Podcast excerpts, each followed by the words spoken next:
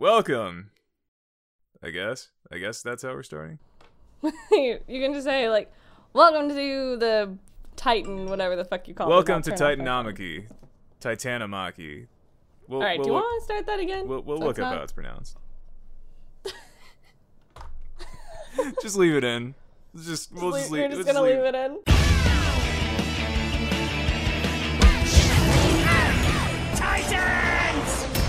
Yeah, no, it's uh, it's it's episode zero. Th- this is what we're counting as episode zero anyway. Uh, hi everyone.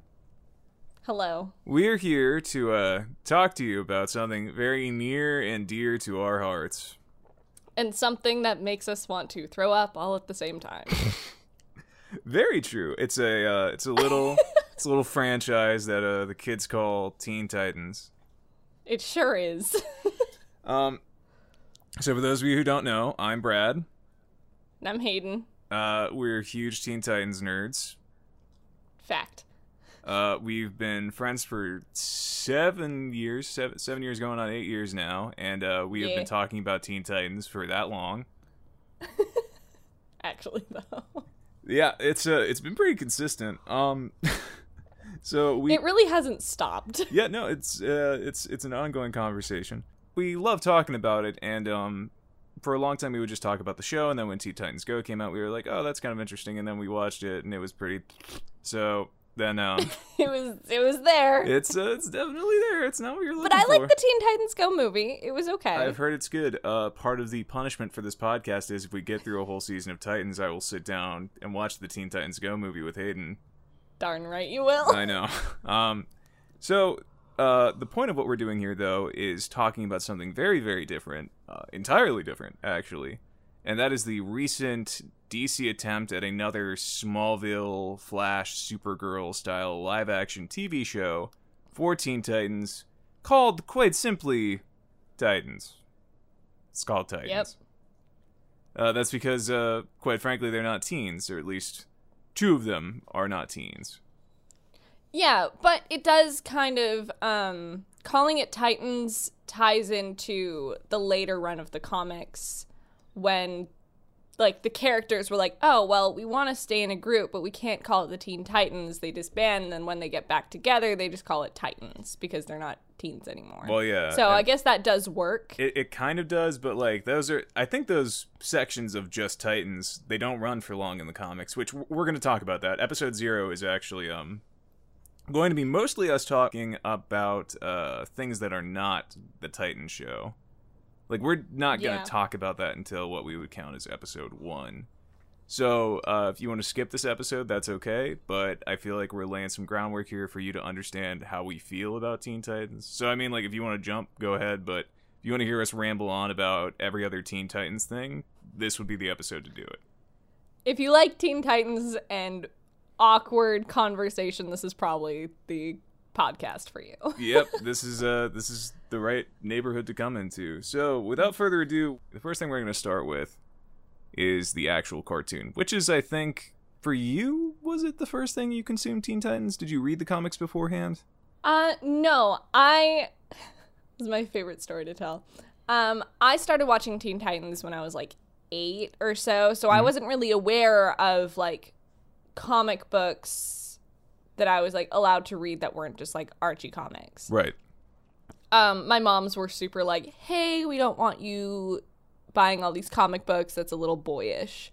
Which now I'm like, it is 2019. You can't tell me what gender to buy from. Boyish. I, I just love Archie, where it's like it's a dude deciding between two ladies. two two sometimes more ladies. La- I know. But I don't think my mom's ever read those comics, like read the Archie comics. But anyway, back to uh, Teen Titans. We're gonna have an episode all Um, about just you talking about what you remember of Archie comics, and then presumably Greendale, because I think you had strong opinions mean, on you Greendale. mean Riverdale? Ri- mean I'm sorry, yeah, Riverdale.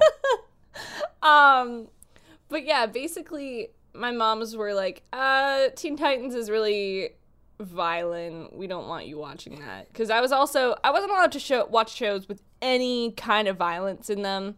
Like, they saw me watching this episode of Sailor Moon where Nephrite, one of like the evil characters, I can't remember what. I love Sailor Moon. I can't remember, but he gets like stabbed through the chest, and my mom's walked in right at that moment. I don't remember that. I'll link you the episode. All right, because I'm But like, they walked in right at that moment. They're like, "Oh, you're not gonna watch Sailor Moon either." I'm like, "Damn it! was it? you took away Titans. You took away my pretty girls in skirts." Damn, was that was that the one that's like it, it's him disguised as the millionaire, and he calls himself like I'm Maxfield Stanton, and then he gets like because he, he's the one. It sure is. Okay, yeah, yeah, yeah. That's because he he's like he falls in love with Molly, which is also fucked up because she's like. I love 16. that you call her Molly. I'm not. I'm not going by the Japanese thing. no, I know. I just I love it. I, Um, it's so yeah. good. You can't like even the new dub of Sailor Moon. It's not the same. Oh, Serena, you're not It's gonna not believe the- what happened. this Brooklyn. I love her. I love Translating Osaka is hard. No, I love it. But um basically I was introduced to Teen Titans just cuz I was browsing Teletoon, which for y'all over here in the states is Cartoon Network. We had Teletoon and like Family Channel, which was Disney Channel. Right. But um I was just browsing and I found this show. I was like, this is dope. This is so cool. Like I loved the characters right away. I loved the art style because I was like, oh, this kind of is doing what like Pokemon does. Again, wasn't allowed to watch Pokemon. I could I feel like I'm a little salty still, even though I'm like Just, uh, almost at like my mid twenties. You send you send this whole pot. salty. w- once we finish the first season of Titans, you just send this whole podcast to your moms, and it's just layered throughout with just complaints of your childhood. Listen, moms. Just we'll, at the end, we'll make a compilation of every time you complain about your parents, and just send that off. God, I'll not do that. but yeah, I was introduced to Teen Titans pretty young. I wasn't allowed to watch it. I kept watching it in secret, and then my mom's just kind of gave up. They're like, "Okay, fine, you can have this." I sure could. Your love, because I got- your love was pure. Your love for My Teen love Titans was very pure. pure. And then I realized that Raven was the greatest character ever, and I wanted to be her. And Fair. that's where we're gonna leave that story because there is a lot to unpack there. There's a there's a lot going on. There's Uh, a lot to unpack in my childhood. But uh, anyway, go ahead, Bradley. Yeah, I um, I I think you're fine. You're fine. You, you currently are fine. I don't know about back then. Um, I don't know about back then. You know, That's that's like we could say that of all of us. my my story is Teen Titans Therapy Podcast. welcome welcome to the Titans Therapy Podcast. Uh, um, my story is much less interesting. I just kind of watched it when it was on TV, and uh, no one really gave a crap. I was just watching it. Uh, I remember uh, the one the one time I, I don't think I've ever told you about this. The one time I watched it when my brother was in the room, it's like the fight between Tara and Raven. And you like did the tell me this story. Oh yeah, it's like it's the weirdest. He never he never talks about stuff like this. Like my brother was watching it, and he was maybe about I want to say about 15, 16. I'm about 10, 11. He sees it because they're like fighting. They're like pretty much mud wrestling, yeah, right? Um, and he goes, "That's hot." essentially. He he pretty much looks at me and says, "That's hot, isn't it?" I'm like 10 or 11. I'm like, uh, "Don't talk to me about this. Like, don't leave me alone, please. don't don't speak to me." That's really the only interesting story I have about Teen Titans. Oh, oh, what is worth noting uh, that we both agree on, um, because I went back and rewatched it whenever I was about, oh, I'd say about 16, 15, 16, 17 years old, uh, in sequence, which you couldn't really do whenever it was on TV because the episodes were so scattered. Um, Yeah. Watched it all in sequence and uh, watched the fifth season, and it was just, man, I realized, wow, this season sucks. Yeah, I don't care how much a director I know likes the fifth season. He's It's not going to hear this podcast. It's fine. but I'm not going to name his name just for respectful reasons. but I don't care how much he likes this maybe season. maybe He's we'll bring wrong. him on. Bring bring him on just to just to see what happens. But um, the thing that uh is worth noting about Teen Titans is that the comics have been running since I believe the late 1960s. yeah. Um, it got adapted into a cartoon that neither of us watched from like the 60s or 70s, and I don't. We should try to find that. I I guess we should like check out like an episode or two just to see how it is. Yeah, I mean, we're kind of doing an episode of our episode of podcast on Teen Titans. We should probably immerse ourselves. Like I was actually on eBay yesterday like looking for comics. I I'm you, you are going to be the more dedicated one on that than I am. I'm just like Because it's me. well, yeah, and that's fine. You love it. I I really love Teen Titans as well. I um we'll get to more of where we learned about the comics a little bit later. It's a is the channel called It's Super Effective? yeah. All right, yeah, it's super effective uh, by a guy named Faust, or his username is Faust. Uh, he does a good series of videos on where to start on Teen Titans, the history of Teen Titans, the comics. Um, it's very good. I would recommend it. That's where we got some information for this podcast. Yeah, I've been watching his podcast for years, and that's how I learned so much about these characters. I'm like, oh, that's so dope. I want to read those, but I can't find them anymore. So what we're going to talk about though is that the comics actually spanned into let's say the 60s, um, the 60s into the, the uh, 90s. I think that they were taken off from I think a little bit into the 70s into the 80s, and then in the 80s it ran into the 90s, and then it dropped for a little bit. Went in the 90s into the 2000s. Then I think it started up in 2003 to coincide with the Teen Titans cartoon. Uh, ran longer than the Teen Titans cartoon. The Teen Titans cartoon didn't actually run that long. Um, and then the series has been rebooted a couple times along with the entire DC extended universe because DC is shitty with making sure the comics are understandable to people.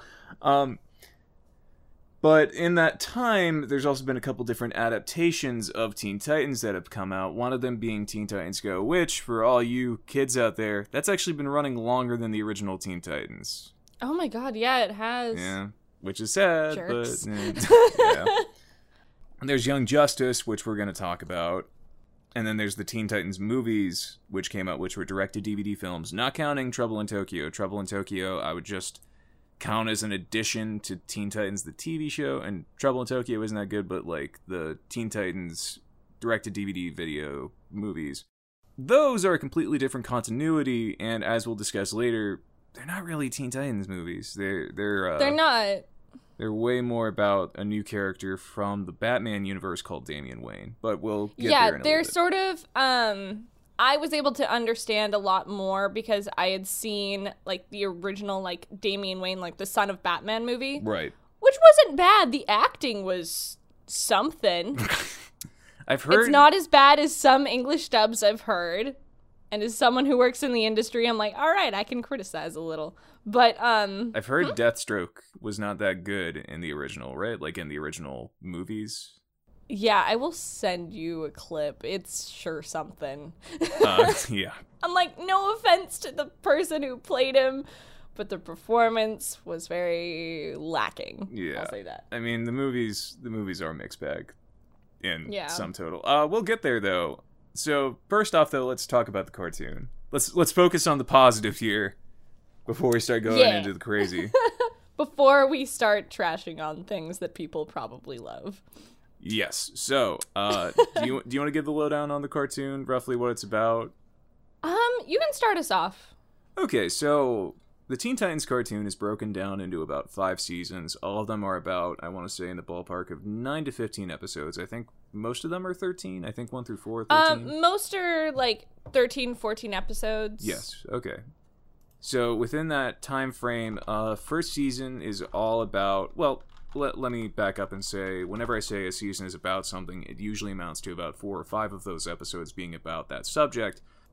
Yeah, there's usually mini arcs. Yes, there's usually um, episodes that are, well, by nature episodic. They don't factor into a larger arc. And while they do characterize the characters very nicely, they typically don't go along too much with the overarching story of the season. Like, there might be a little bit in there, but generally speaking, you can watch those episodes by themselves without having to watch other episodes for context Yeah. the first season is all about Slade, who is uh, Deathstroke from the comics, who has machinations to presumably take over the city that they're in, which is called Jump City. Which I don't think they ever say that in the show. I don't think they ever call it Jump City. They just refer They to it as do. the city. Do they?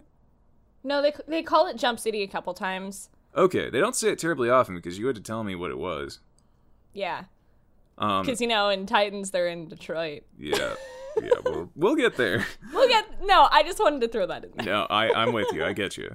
Um, so the Teen Titans uh, in the first season fight Slade, Uh, Slade has this relationship with Robin where he wants Robin to be his apprentice. He basically blackmails him and says, "If you don't work for me, I'll kill all your friends." And they beat Slade. Second season, they Yeah. introduce uh, Tara from the comics, and the second season is kind of a light adaptation of the Judas contract from the comics Yes. where Tara joins the Teen Titans. Well, she initially wants to join the Teen Titans, but they deem that she does not have great control of her powers. And they're all like, uh, you gotta, you gotta get control of those powers. And she's used to being thrown out of everywhere because of her powers, so she's like, fuck it, I'll leave. Um, Yeah, and she tries to like leave before anyone finds out about like her powers, and then um, Robin's like, "Oh," she's like, "Oh, well, you know, if you stay with us, you can gain control of your powers." And she freaks out at Beast Boy in classic teenage girl fashion, like, "Why you told him? Oh, snap!" yep, and then I'm she, doing a really bad impression of Tara, even though I do like this character. that's, that's, that's fine. It's, it's completely fine. It's Let's- great. Let's keep going. but anyways, um but yeah, the Judas contract is like one of the larger um runs like in the comics. Like it's a very vast story arc. right. So the version they tell in season 2 is very condensed. But I think they did a really good job with it, especially with how they were already telling the story of the cartoon versus like the comic books. Like Yes. I think it's one of the most well next to season 4, it's my favorite season. I would agree. I think that season two is really, really good. Uh, the conclusion of season two is that Tara comes back after a little bit. She seems like she has better control of her powers, and she's ready to join the Teen Titans. Unfortunately, it's because Slade has been teaching her things, and against her will, she has agreed to let Slade mess with the Titans Tower and take out the Teen Titans. Meanwhile, she's developing feelings for Beast Boy, and they go out on a date, and then Slade is like, Well, Beast Boy, she's working for me. Uh, Tara the whole time is apologetic. I'm sorry, I'm, I'm slamming on Beast Boy here because this always made me mad. No, it's fine. I mean, it's kind of a jerk move on his It's part. it's you know they're teenagers, so it's like I'm, I'm not like mad at the writers necessarily, really in any capacity, but it's like ah, this is frustrating. Uh, Tara's like Beast Boy, I didn't mean to. I, I I really didn't mean to, and Beast Boy is like, you have no friends, which is my Beast Boy impression. Um, so Beast Boy says that to Terra. Tara runs off with Slade. Slade has uh, Tara take out all the Teen Titans. And then all the Teen Titans come back after going underground for a little bit. They fight Terra and Slade. Uh, Tara realizes how terrible Slade is pretty quick because he's like, "Yeah, I'm just using you." How terrible he Pretty is. terrible. Whoa! Ayo!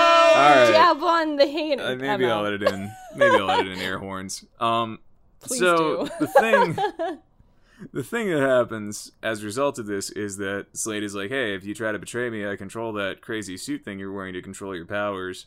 And then she's like, "Well, that's not going to work out if I blow you and me up," which she does. Yeah, which is very again reminiscent of the original Judas contract um, storyline, because, well, in the original storyline, uh, Jericho Slade's son possesses him after being captured, like possesses Slade, Yeah. and sets all the other Titans free, et cetera, et cetera. And Tara's like, "Oh, you betrayed me! What the heck?"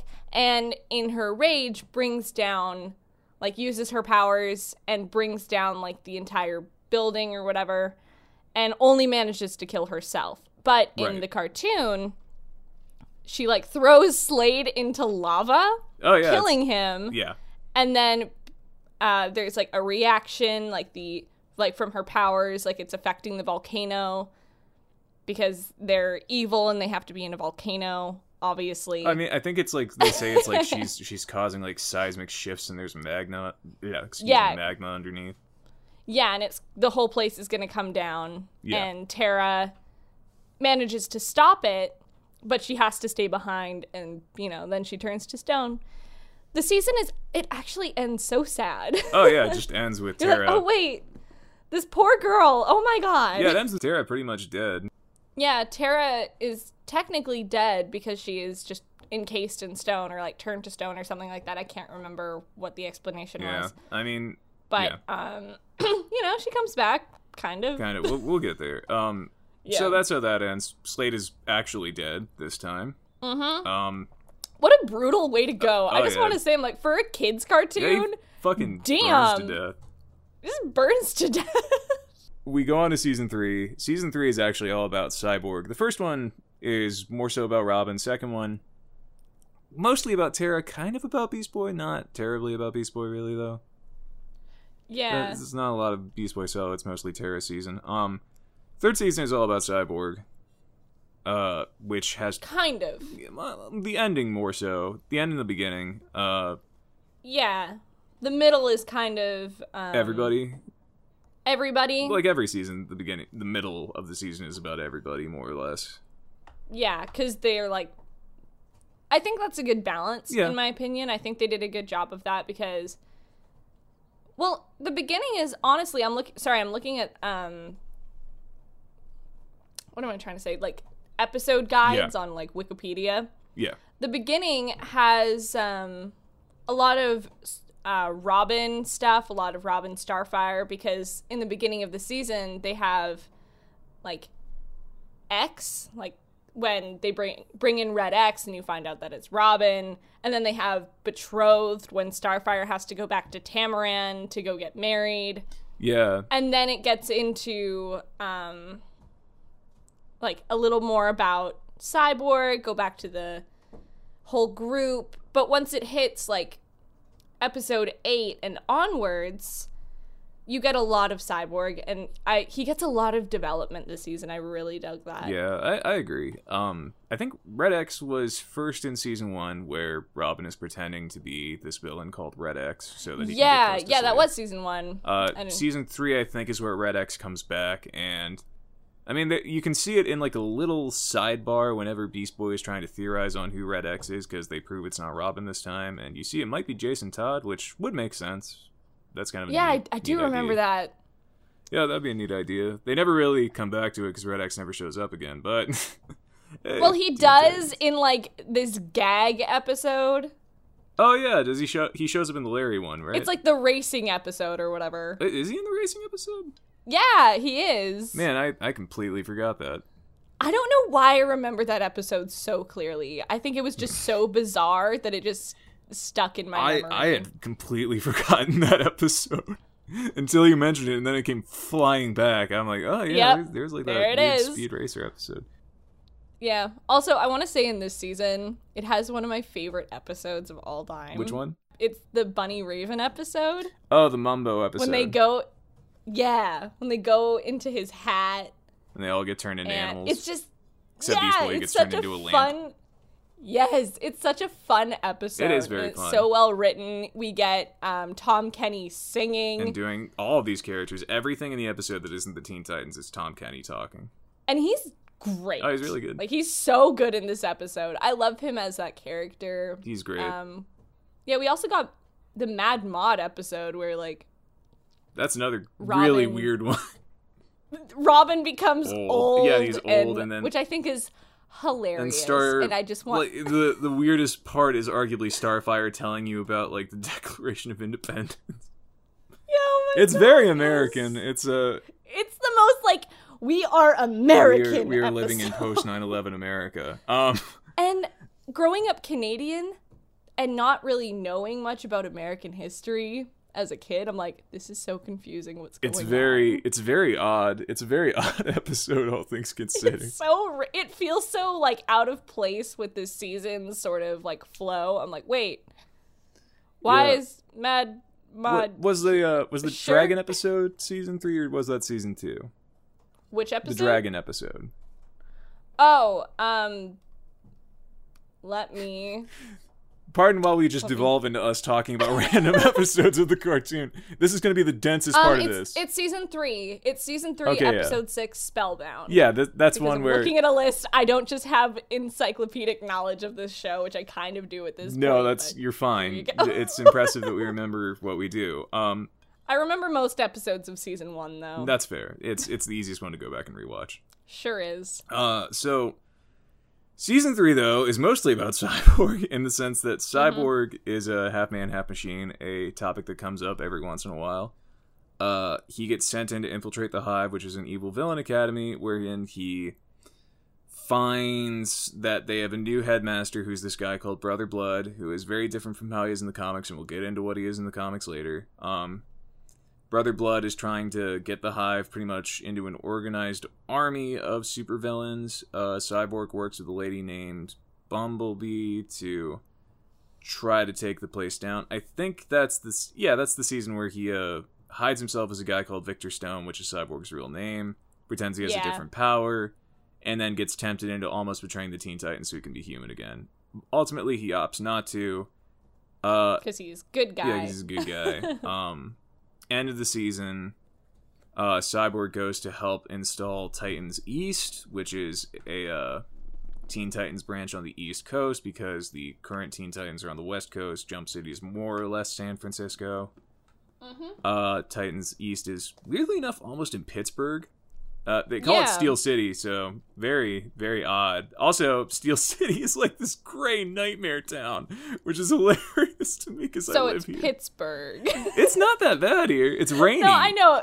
But it's like just it's like it's like this 1920s image of like coal steel town Pittsburgh where it's like oh yeah it's it's awful here.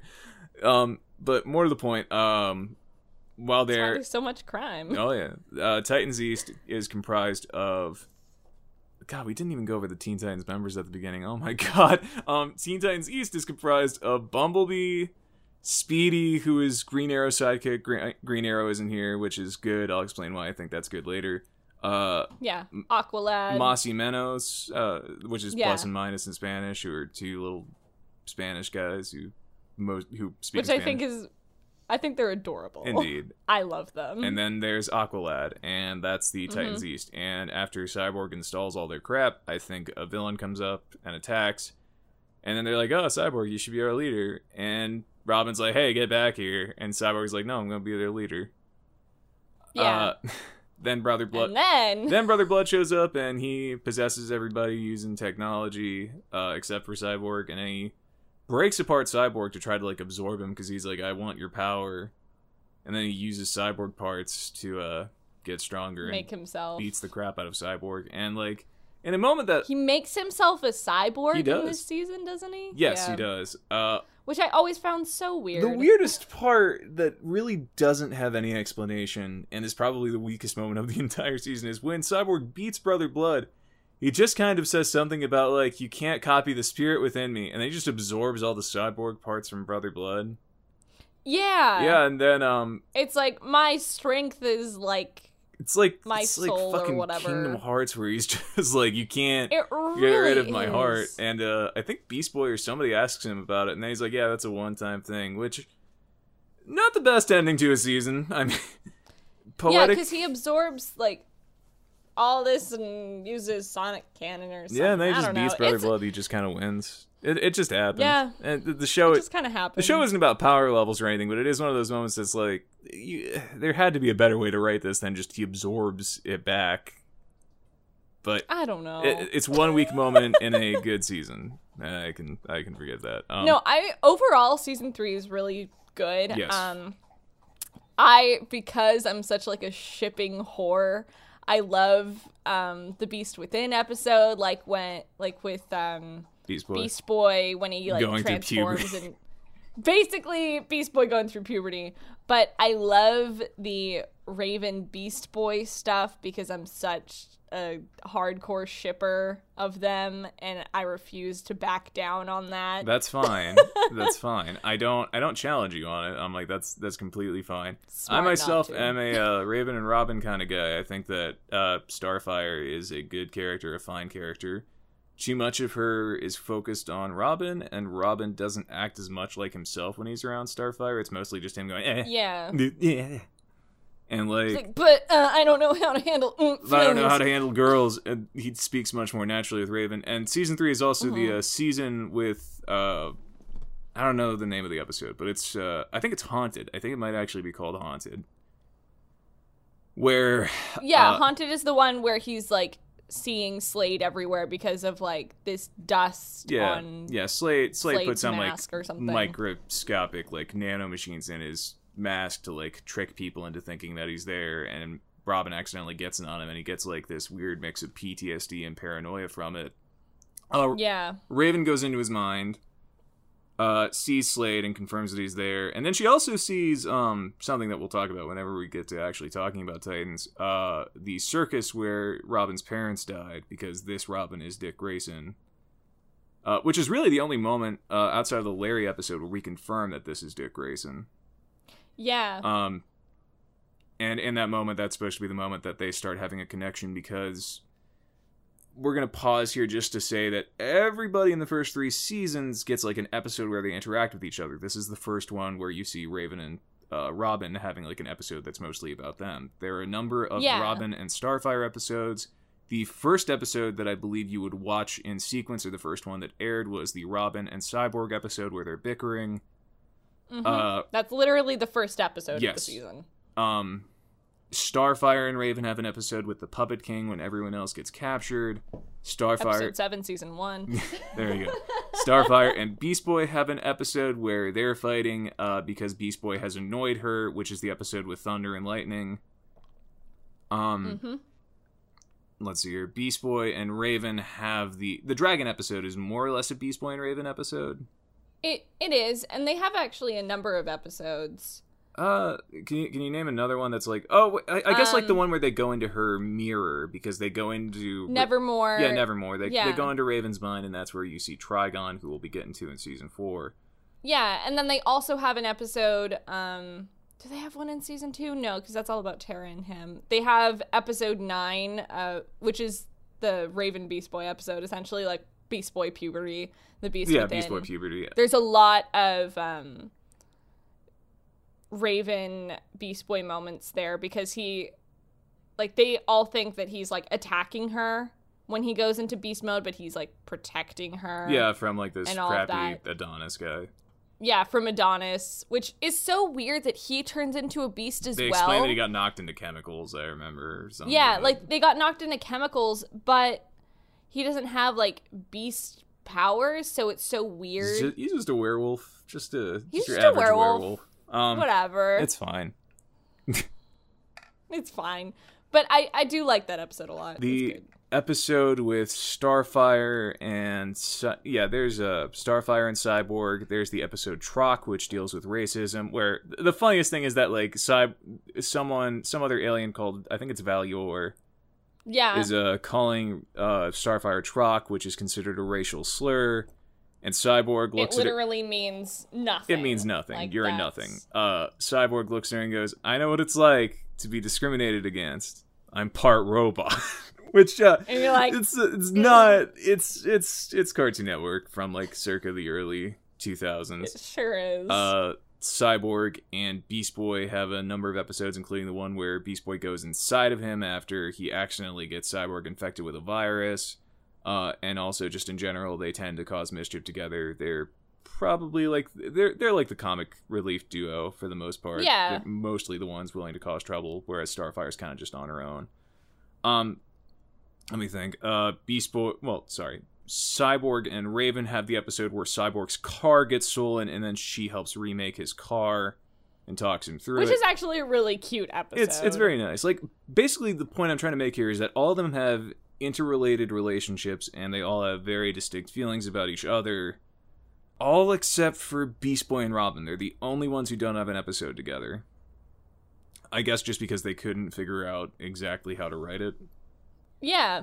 Which you and I have actually talked about, like Oh yeah. how they're because they have very clashing personalities. They do, and it, it would be. I get that it would be kind of predictable if it's just a run of the mill episode of just Robin. You need to be more serious, and Beast Boy being like, you need to lay back and relax, and that would be the episode. Yeah, because that's honestly their interaction so often. But I feel Yeah. like if the stakes were high enough, I'd love, like, we've talked about this, but I'm like, I would love to see them, like, really uh, working together to figure something out. Like, the Titans, like, the other three Yeah, aren't there, and Robin and Beast Boy have to figure out how their personalities can complement each other. yeah. So more, more or less like the Starfire and Raven episode. Uh, Yeah, is kind of exactly. idea. because Starfire and Raven are so opposite. Raven Raven's very opposite to most of the group because they're more like except for Robin because he's more serious, so I think that's why they can connect Yeah. a little easier because they can kind of vibe with each other a little more on that front. Right. But I think watching Robin and Beast Boy would be very interesting. I agree. Like I would let's hope if they actually do make another season News open. um that we get something like that. That would be very cool to me. Agreed. Cuz even in the comics I don't recall them ever really having a moment. Yeah, and I mean, there, uh, Dick Grayson is just so different in the comics too. It's very, um, it, it would be very hard to really reason that one out. Uh, but let's move Yeah. forward. We we've actually been talking about the cartoon for about half an hour. Uh, That's okay. we got we got to keep going though. Um, so season four is uh where I would say shit hits the fan. Um, yeah. Slade comes back from the dead, beats the shit out of everybody. Uh, yeah, I think it's right around Raven's birthday, and then they're all Mhm. trying to celebrate, and Raven's all like, uh, "I don't like my birthday." Robin actually, strangely enough, again with all the Beast Boy stuff in the season beforehand, in the seasons beforehand, is the one to be like, "Hey, Raven, what's up?" And then she's This is like the Raven Robin shipper's dream Yes. season. It is. uh, for me, it is. Even though there's that one episode in the middle is. with uh, Robin and Starfire, which is Mhm. pretty weak episode. Just to remind you. Just to Yeah. remind you. just to remind you, just just to just to keep you with a heads up. Um, It's like, hey, Robin and uh, Raven talk about it. Raven's like, eh, I don't want to talk about it. They go and see that Slade's back, and Slade suddenly has crazy fire powers, beats the crap out of everybody, stops time if I recall correctly. Or wait, no, Raven Mhm. stops time. Raven stops time because To get away. they've never introduced that power before, but she does have that ability. Yeah, and she does it. Like the show is pretty decent about like Raven doesn't have great control over powers. She a lot of them are Yeah. controlled by her emotions that do crazy crap whenever she's like under extreme stress. Mm-hmm. Um, because she herself is surprised when it happens. Uh, she grabs Robin again. Odd moment. All the other Titans there, but she chooses to grab Robin. Um, Yeah, I was like, odd flex, but okay. yeah. Um, she uh talks to Robin about it. Uh, Slade, I believe, still beats the crap out of Robin, and then in a Yep. very gross moment, uh, Slade rips off the sleeves of her clothes. She, he rips off her cape. No, he doesn't rip off her sleeve. He rips off her cloak, and then when he takes her to like the rooftop to like drop her, uh, when he's holding on to like her uh, arms or whatever, um, like the symbols kind of like burn away at her clothes. her, like the other bits of her clothes to make her basically wearing a bikini. Yeah, and her hair grows out.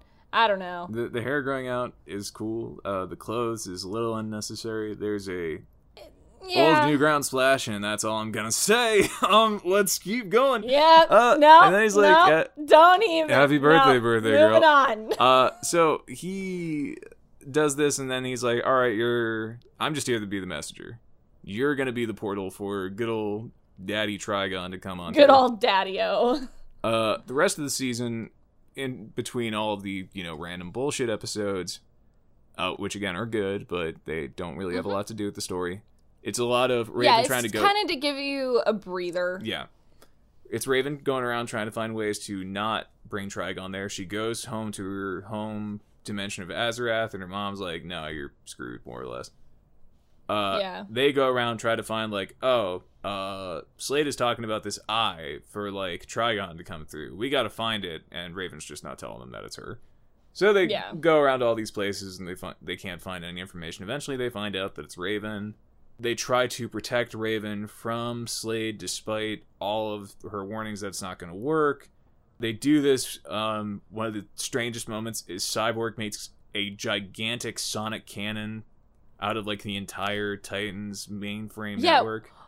Okay, you might think sucker. it's weird. I thought that was dope as hell. I, I think that's cool, but it is one of those things that's like that could be catastrophically bad if that just because you don't see it go past Slade, but it totally went past Slade. oh, it totally did. Uh, but doesn't doesn't do anything to him. He gets past. She becomes the eye. Trigon comes through. Trigon screws everything up. Uh, the whole world is turned to stone except for the Teen Titans because Raven gave them a little bit of her power. Uh, Raven is turned into a little kid. Robin goes and finds her, brings Raven back. Cyborg, Beast Boy, and Starfire beat the crap out of clones that Trigon makes of them. Mm-hmm. Slade helps Robin to get to where Raven is because he's like, yeah, Trigon went back on his deal to make me alive again. Slade kills the gatekeeper who will let him come back to life. So Slade comes back to life and then steals like an axe from Trigon. Uh, well, it's an axe from the gate- gatekeeper. gatekeeper axe with yeah. Yes, thank you for clarifying. yes, Um, you're welcome. That's we what I'm here for. I, I appreciate it. Raven then comes back and grows up again, and then she's in the white outfit, which means that she's stronger, which is a callback to the episode where they're inside her mirror. Uh, and then she basically yells at Trigon and blows him up. And blows him away, and then he's gone. The world goes back to normal. She hugs Robin, yeah, and then they're like, well, we can beat anything. And then. then that's the end of season four. Season five. Let's uh let's talk about season five. Ooh, Uh, all right. all right, so Beast Boy. get in it. Beast Boy is revealed to be on an old team uh, that was called the Doom Patrol, of made up of superheroes that you have never heard of. I'm not yeah, going to list unless you read the comics. Unless you were a fan of the comics, you would have had no idea who any of these people were. Because I was like, this is really weird. I don't like these episodes. even like if you like the comics like i don't i don't think like i think negative man might be the only one that you would potentially like i don't remember what the lady's power was mento just kind of fires she she just grows. Oh. She gets big.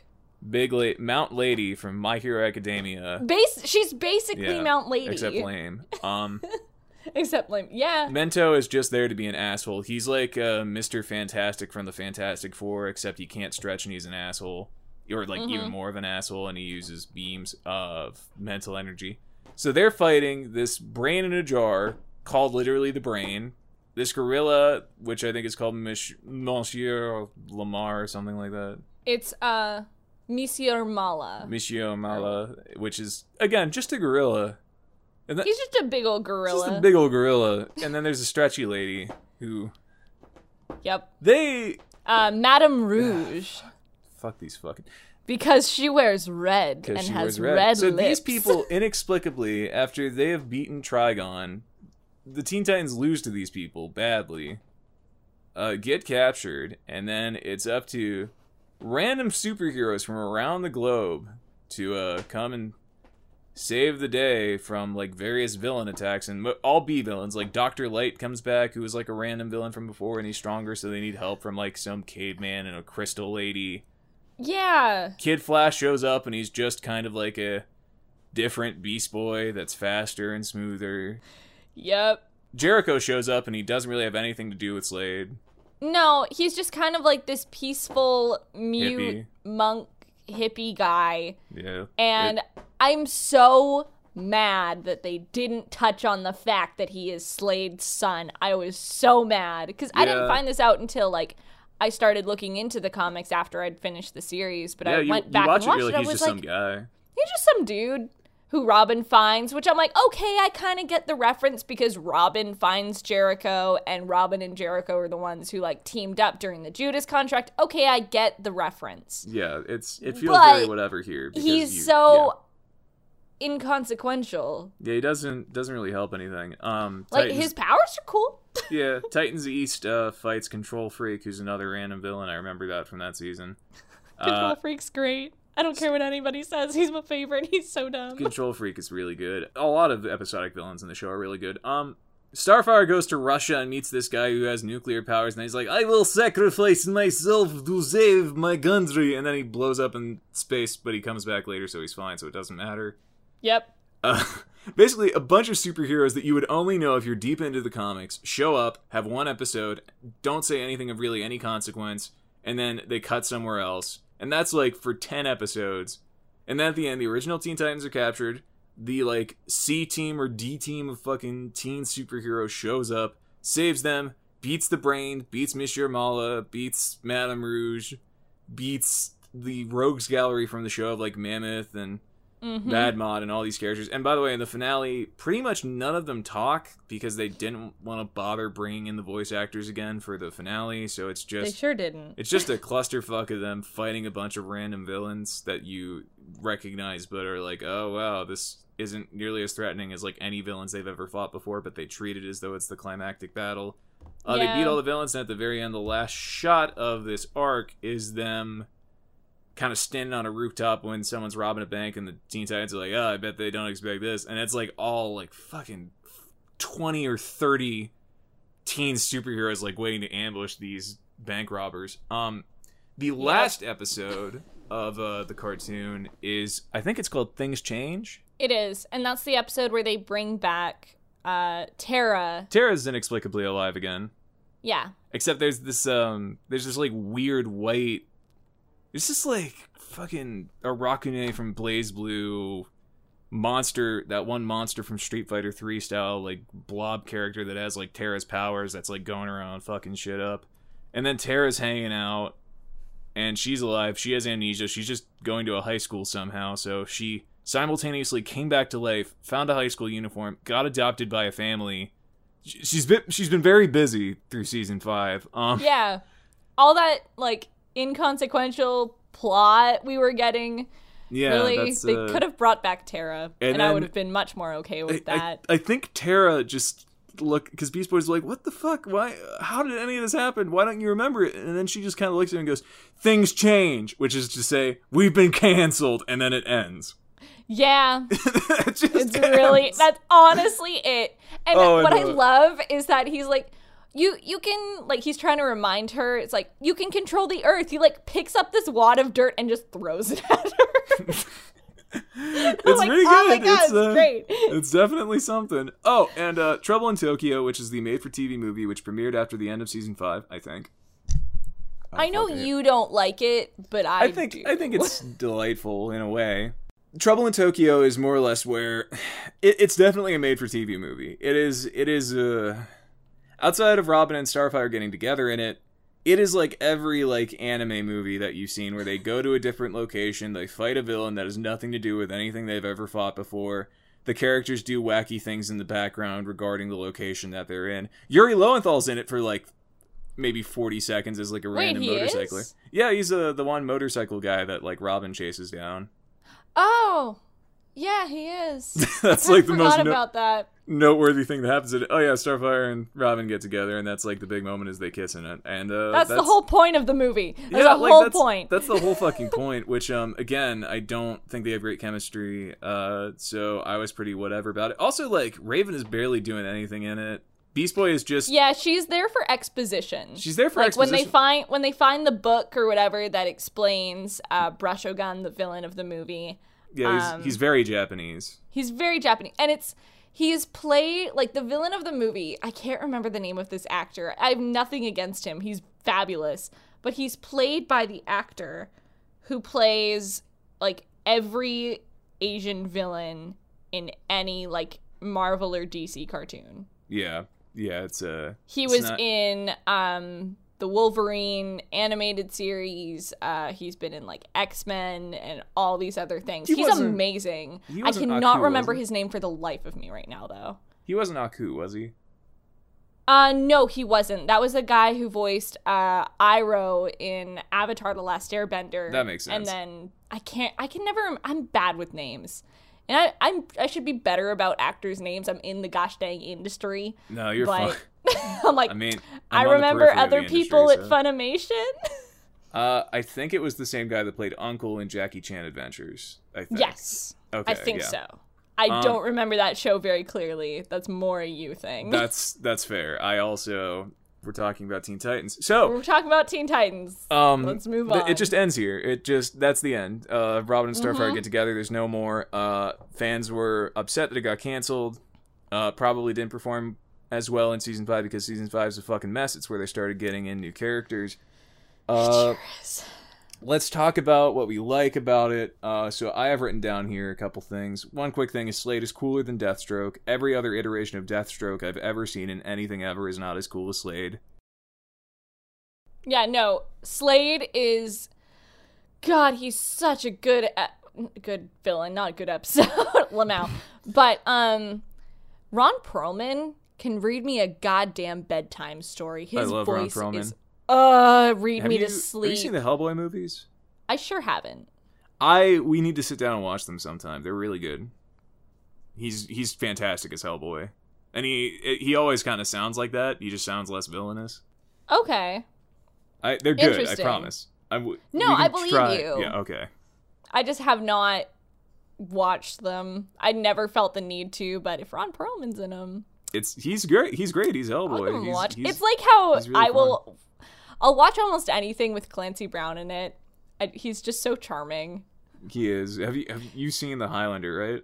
I sure have, and it's so I- good. I love it. It's it's definitely a movie. Just he's he's so like it's so weird hearing like the Mr. Krabs and I'm gonna get you, MacLeod, and it sounds just like Mr. It's Krabs. just, it's just Mr. Krabs, and I love it. Um, I mean, I was watch, I was playing. This is so off topic. I was playing Detroit Become Human, but when I found out that Clancy Brown was in it, I was like, all right, this is a selling point for me. that is fair. But um, there's like some ways he'll like say things or like certain reactions he'll have where I'm like, "Hi, Mr. Krabs, what's going on?" he can't he can't turn that off. No, he can't. That's just like a gruffer version of his voice. And when he gets gruff, it is very much Mr. Krabs.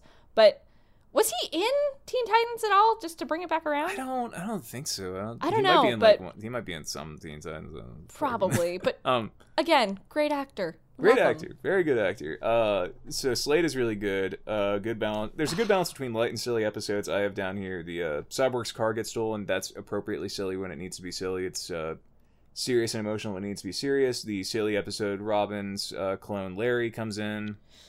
That's- I always forget very, very about silly. that episode, but that's such a weird episode. It's such a weird episode, but it is very fun versus like the really so- dark episode like Haunted, where both of these things can exist pretty well in the same Yeah. series, and that's Mhm. good. It strikes a really good balance. Uh, some people who are fans of the comics might complain, but I think that for what it is, which is simultaneously a children's show, but like a show that can be watched by other audiences, I think that it's pretty good. Um, Tara's relationship with Slade isn't sexual like it is in the comics, which Which I was so grateful for. I, I think that that's better a little it's bit. It's way better. It's It more her more manipulative. It really does make her more sympathetic. In the comics, like there's three iterations of Tara in the comics.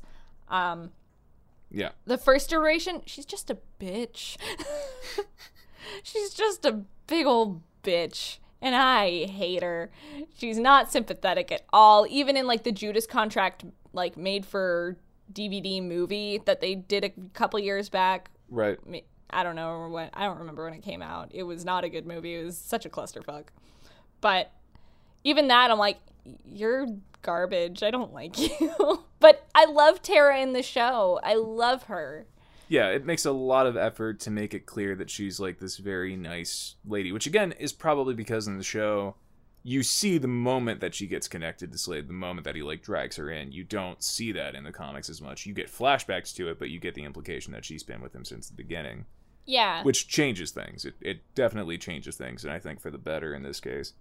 No, I think they handled Tara very, very well, and I love how they wrote her. God, what is her actress's name? I I, I can't remember for the life She's of me. so good. She's um Ellie in The Last of Us, and she's been Oh, shit. in, like yeah. Uh, she's fantastic. Like I love her voice. It just has such a cool texture to it. I think that that it, yeah, I, I think that I'd agree. She has a really good voice. It's really hard to uh, imitate, and I think that it's very distinct. It's, It's, very good. distinct, It's- and it really um the way her actress um it's like Ashley something, maybe Ashley Johnson. There we go. Okay. I knew I'd remember some somehow. But Ashley does such a good I say Ashley like I know her. She does such a good job making You're this fine. character sympathetic and really drawing you into her performance is something that really makes this character not just this character but this entire show is all the acting is so solid. It's all Yeah. very real. You can tell the actors really care about these characters. You can tell they're very in it. Yes, I forget the name of the casting lady who did this. She was really famous in the industry. She was very Is it good at her Andrea? Is it Andrea who did it? Was it Andrea Toyias who did it? I don't remember. I, I remember that she retired a little while back, and I Okay, if that, she if she retired, then no, because An- you can probably hear my dog drinking in the background. But um, no, Andrea Toyias is very like she's very prominent in the LA industry right now. yeah, I, I'm fairly certain that she retired a little bit back, uh, which may have to do with how the Teen Titans movies turned out. Um, You know what? Maybe uh, the thing that I really appreciate here, um, in the early 2000s, there was actually something called an embargo on the use of characters within DC franchises. What was happening at the time was in the late 90s, they were adapting Batman and Superman into the Batman and Superman animated series, respectively. Uh, that's the Batman animated series and the Superman animated series, not the combination of the two, though they would occasionally show up in each other's series. In the early 2000s, they mashed them together along with Hal, not Hal Jordan, uh, John Stewart's Green Lantern, J'onn J'onzz as the Martian Manhunter, and I can't remember the name of Hawkgirl. I will never remember her name. Uh, I, I can't remember it at all. Uh, Diana, I can't remember her last name as Wonder Woman. Uh, Yeah. They got mashed into the Justice League cartoon, which I believe was running concurrently. Uh, Static Shock was, I believe, running around the same time.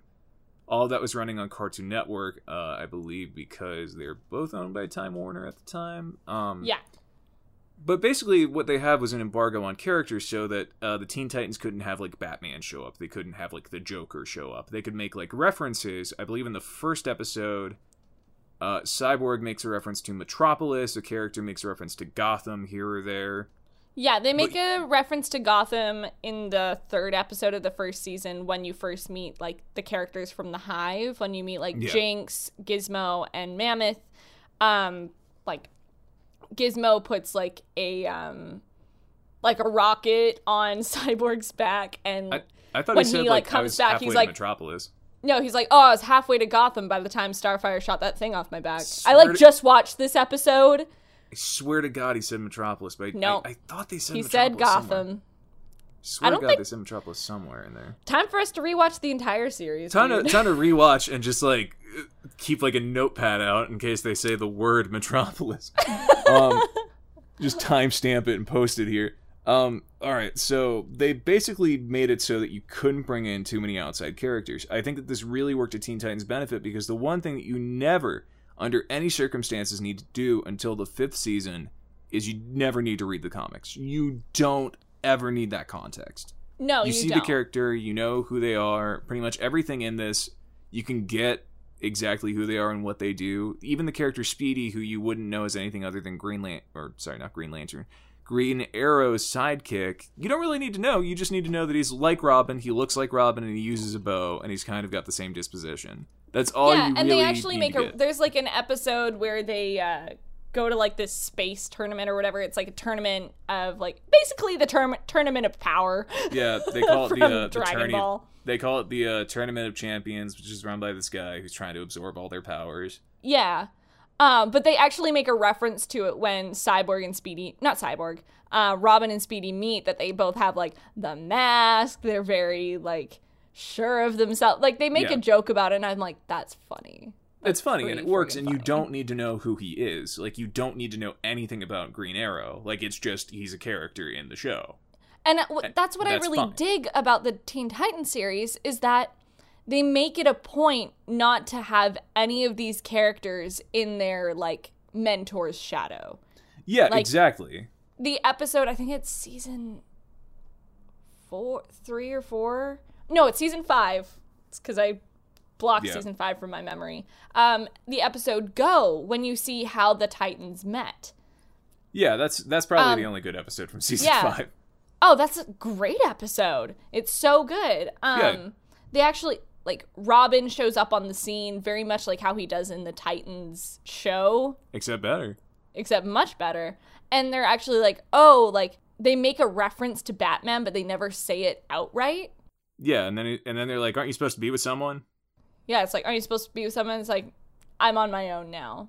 Yeah, Which is a much now. nicer way of saying fuck Batman. yeah, it's it's a far more pragmatic way. but he's still all angsty about it, which is fine. Yeah, he's a little angsty about it. Like he he's Robin. angsty for like a second, but I mean, like he doesn't ever talk about it otherwise, which I think No, he good. doesn't. like cause it's not it's not something he needs to think about that often um in addition there is the line uh whenever he's captured by slade and slade's like i could be a father to you you see robin say i already have a father then you just see a bunch of fucking bats fly up which isn't Yeah. terribly subtle but like it's better than him I was like, saying, I do like that. like it's Batman. not subtle, but it. I like the symbolism. They use The a lot of symbol's good. symbolism in the show, like, it- and there's you there's know.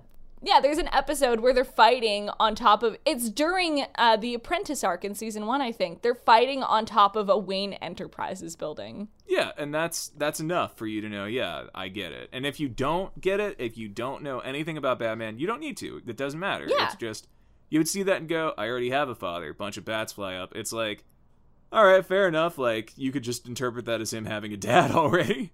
Yeah, and it's so funny. Um, I remember the old fan theories back in the day.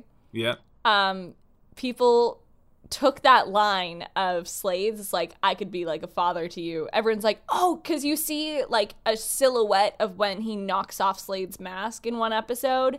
And people are like, oh, shoot, is that Robin's dad? I'm like, guys, his whole family died. Yeah, we'll get like, we'll "Oh." get to uh we'll get to those flying Graysons. they sure flew. Oh To yeah, the ground. right off the fucking tightrope. Um, They sure did.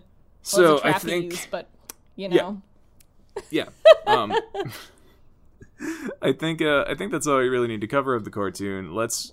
It's it has been an hour. It's been over an hour that we've just been talking we've about. had, well, we've talked about the cartoon, but we've uh, gone into all the details of it, and we've talked about where it kind of parallels. So I, it's I think it's fine. fine. I, I, fine. I, I appreciate it. I, I appreciate your knowledge and interest in it as well as my own. It's just we should we should definitely get moving on the other ones because otherwise this will We be like a three hour episode. We'll do a part one, part two, or we'll just. And there's my Ryuji, dog. Ryuji doesn't doesn't agree with that one. So let's let's talk a little bit about the comics. Yeah. 'Cause I, I talked a little bit about the history of the comics. So the thing about the comics that we thought it good to talk about, because I can't speak about a lot of them because I haven't read really any of them. Uh, we're not going to talk about the Teen Titans Go comic because that's a whole different thing. Yeah. Which is what I thought the Teen Titans Go series was going to be based on, which I was like, hell yeah. Well, yeah, Sure. I um I, I thought so as well, but it's it's completely different. Uh, the art isn't great in my opinion, so I had trouble It's okay. reading It's, it's okay. it. It, It could be tries to adapt the show's worse. art, but it's clearly by an artist that doesn't draw like that. Yeah, you can tell they're kind of out of their element. Yeah, it's like whenever there's like a Digimon comic book where like it was I think an artist who normally did like Archie or stuff like that trying to draw like anime and it just comes across as a little weird. Yeah. Um but skipping over that, we're just going to talk about the comics themselves, which are the source material for Teen Titans. Uh the comics as I said ran from the 60s into the present. Uh, every iteration has been very, very different. They've been rebooted. I can think of at least four times. Uh, the original 60s run got rebooted into the 80s run. The 80s run got rebooted into the early 2000s run. The early 2000s run got rebooted into the new 52. And new 52 got rebooted into the current run, I think. Yeah. Uh, I think so. yeah. So yeah, um, it's a mess. I the one thing I can say about the comics that I don't terribly like is the nature of comic books makes it so that it is impossible to read all of them and go like, yeah, this is a this is a full story. Like this has a beginning and an end. It doesn't necessarily. Yeah, oftentimes what they do with the comics is they'll just have like a storyline and they'll just kind of let it peter out Yeah. and then they'll just start a new one. Yeah. There's not a whole lot of conclusions going on in them. That's like a big issue that I take with them. yeah, but the 80s overall- one. Yeah, the 80s one. Um, did you want to say about it because you have more opinions on this than I do? Um, God, which one is the 80s one? Is that the new Teen Titans run? Yeah, that's the one where they introduced Raven. Yeah. I'm not super knowledgeable on that right now. I cannot remember it too bad. So if you want to go with what you were going to say, please do. Because I'm having a total brain fart. It's it's okay. Uh, the original Teen Titans consisted of Robin, I believe, Kid Flash, Aqualad, and Wonder Girl, who is Wonder Woman's sidekick. Yeah, Um, they added, I think, Hawk and Dove a little later. Uh, sure did. And then the '80s, that's when they started adding in stuff like Cyborg and Starfire and Beast Boy and Raven. Yeah, it was the new Teen Titans series where they introduced these new characters because they were they were getting away from um, the campiness of the original run. Yes. uh, back in the 60s because that was very kind of villain of the week the um, the villains were very campy and goofy, very much like how they are in the Teen Titans cartoon. That kind of carried over to the villain of the week uh, format of the series, which I think was kind of a cool callback. Um, Yeah. But they, when they brought in like Raven, Starfire, and Beast Boy, who became Changeling, Yeah. and Cyborg, it became a lot more about like um, growing up and became more dramatic teenagers. Like it really focused on sort of the drama, yeah, and social which I dug, and it like got that. yeah social issues. And when they brought in Bumblebee, it was like a big thing because it's like a black superhero. What? But now in Yeah. like 2019, it's like okay, cool, cool character, cool powers. I like her. Let's see what she does. Let's see how they write her. Yeah, um, you're gonna want to watch Faust's videos on Super Effective for more information on what we can give you. Yeah, because we we're not super knowledgeable of the comics. We're gonna say that right now. Yeah, that's Comics are this is where we get most of our information. I've Yeah. read some of the comics, but I do not retain much from the comics. I've watched the show a gajillion times. I own it all except for the season five and the movie. Yes. So- Um, I will say a beauty of comics is that you can see multiple interpretations of the same characters. You can see different Yes. art consistently. You can see different storylines across long periods of time and compare them and just sort of think about them. It gives you a lot to chew on and it gives you more room to try to find a version that you like. However, uh, I'm more of a manga kind of guy. I like shows more so where it's like this is the interpretation of the character. They have a beginning to their story and they have an end. That's typically how I like my media. Uh, yeah, so you like result- a cohesive plot. You like it to be more linear. Yes, even whenever it comes to stuff like Evangelion, which has spin-off series, uh, the spin-off series that I like the most have beginnings and ends. Like Campus Yeah. Apocalypse is one. The manga has a different continuity from the TV show. Uh, uh, let's see here, Angelic Days. Not an Evangelion podcast. Um, This is now an Evangelion So- podcast. the thing that you're gonna want to think about when you think about the comics is which version do you like? yeah, they're all trying to do something different. They all have something else to say.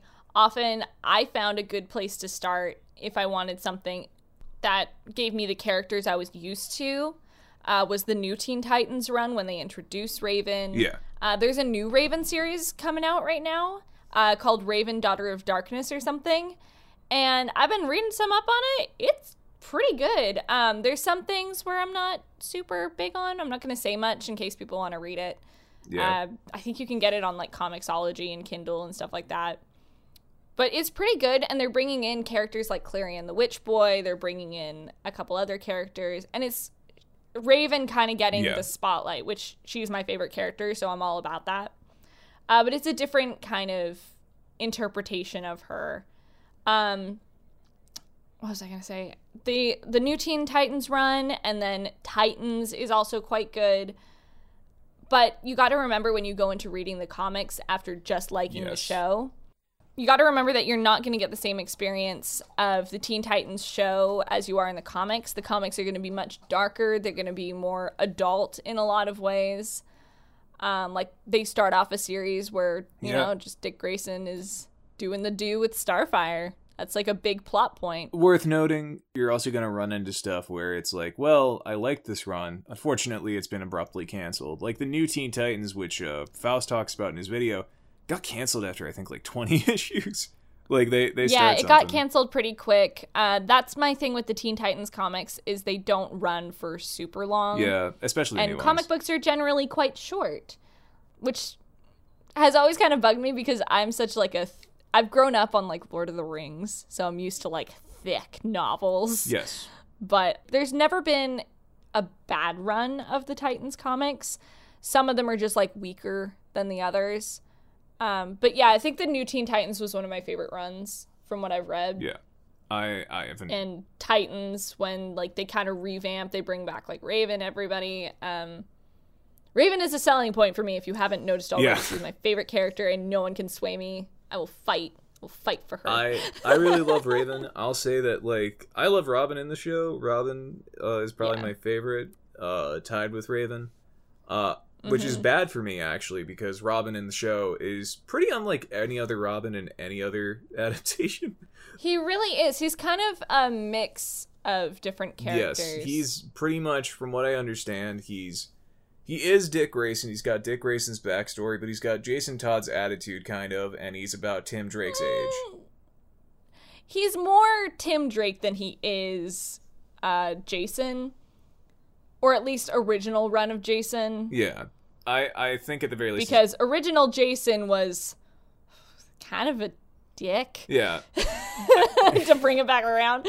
I think that um, Um, I, I think that uh, at the very least, he has Jason's rage in the first season, like whenever he starts like freaking yes, out. and he has Jason's um temper. Yes, for sure. which but he yeah, Dick is he's Wait, kind of a conglomeration of all the different. he's a celebration of Robins. He really is, and I do like his character. The one thing I don't like, and I think this is just a writing choice, is the ninja noises he makes when he fights. It depends. I think like when he starts doing like the weird high pitched like whoa, that's weird. Whenever it's just like Well, fight he's effort, like, "Oh!" I was like, "What are you doing?" I mean, why? You could Please read that as him being It's a weird. weeaboo, which is more so how I Oh read it. God. I'm like, he's probably just a big old weeaboo. Just- just got- you know, just his room might be like super normal, but I bet you anything under his floorboards is just a whole lot of manga. A manga. whole lot. I just so much Fist of the North Star. So much. Um, th- so that's actually bad going into the comics because you will never really see. You won't see Dick Grayson act like that. You probably won't. I don't think Jason Todd has ever been part of the Teen Titans. Um, he was very briefly. Tim Drake has only been occasionally part. Damian Wayne is uh, definitely not like show Robin or comic Robin or he he's his, he's his own fucking thing and that's uh He's his own thing, and I'm like, a lot of people don't like Damian. I'm not big on him. He has some good moments in the comics, but Damian is definitely my least he's favorite Robin. he's a yeah um He's yeah. a kid. He's very, and he's written to be very much like a kid. Like he's, He's- young, he's inexperienced, kid that loves murder kind of. from what I remember Yeah, but that's all like, yeah, it's all kind of based on how he's raised. Like he's ri- written well, and I just don't like him. That's my Yeah. thing. Uh, Dick Grayson and um, Tim Drake. Tim Drake's probably my favorite Robin. I think Dick Grayson was like meant to be like Nightwing, eventually Batman. I think he's like great. Dick is like the most fleshed out. yeah Like we we know the most about Dick Grayson than we do about anyone else. But I haven't read recent comics, so don't at me on that. Yeah, very true. Um, so just just for reference on things that happen uh, in comics that I can try to describe to you, because I think we can close out this topic pretty quickly. Of the comics are like th- there's a lot Yeah. to choose from. They have a lot of different disparate runs. Stuff happens like in the New Fifty Two, where like Starfire's just kind of having sex with people and is just like disinterested in everything. I call her Slutfire Jesus Christ. Um, because she just she sleeps with anything, and she's very like they just ruined her. New 52. So she she had so much New Fifty Two. Starfire is garbage. I'm sorry. I will never not bitch about this. She looks great. She is beautiful. I love her design, but her characterization is some hot garbage. yeah. Um, Cyborg gets shifted off mostly to the Justice League. Um, Yeah. Raven and Beast Boy, I think, date in one iteration of the comics. In the new Teen Mm-hmm. Titans, she dates the new African American Kid Flash for like a couple issues, and then they just because they were done with that uh, series, they just said in like another Flash issue, like, "Oh yeah, Raven broke up with new Kid Flash because comics." Yeah. So if you if you're looking for Raven like a, and Beast Boy yeah. actually had a couple run, like diff- in a few different runs, they were together, and it worked. There's a lot of moments where it really worked. Like in the TV show, it doesn't really work as well because they're so opposite, but they do have a lot of really good moments, and I think um, Raven could really help Beast Boy grow. But I think if we're gonna focus on the cartoon, they need to um, just stay friends. I think Yeah. it just works better the chemistry, just because they're per- the chemistry, the chemistry is yeah the chemistry is totally there. Beast boy just needs to grow up a bit. Yeah, where where in the comics he is much more grown up. And i think him and raven do complement each other very well when they are together. Yeah, because um, beast boy is a lot more serious in some iterations. In some he's like younger more goofy Yeah. that where they're trying to kind of mark like comment on the cartoon a bit. Yeah. But I like them together. I think they're cute. Yeah, I just I, I'm warning people if you want to get into the comics, it's not you're not going to find it, a lot of consistency. No, you're not going to get a lot of consistency. You're not going to get the cartoon. And best of all, you're not going to get the Titans TV series, which we will talk about someday. Yeah, we'll, we'll get there in our time, probably like an hour. But uh, Yep. We let's uh, let's let's backtrack a little bit to say the storylines that you'll generally find in the comics uh, before we move on to things that really are just repeats of the comics or just derivative works.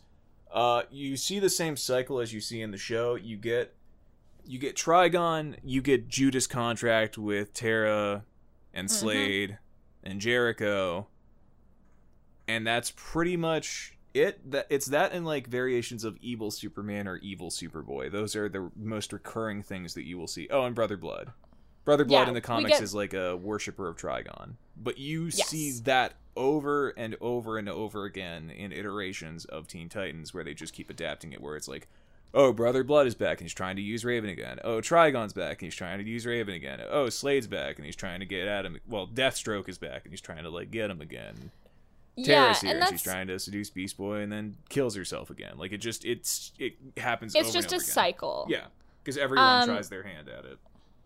which I really think um, the comics would benefit from a new run of the Titans where they're not bound by the original storylines. And I want to see what I really want to see from the comics is something completely new.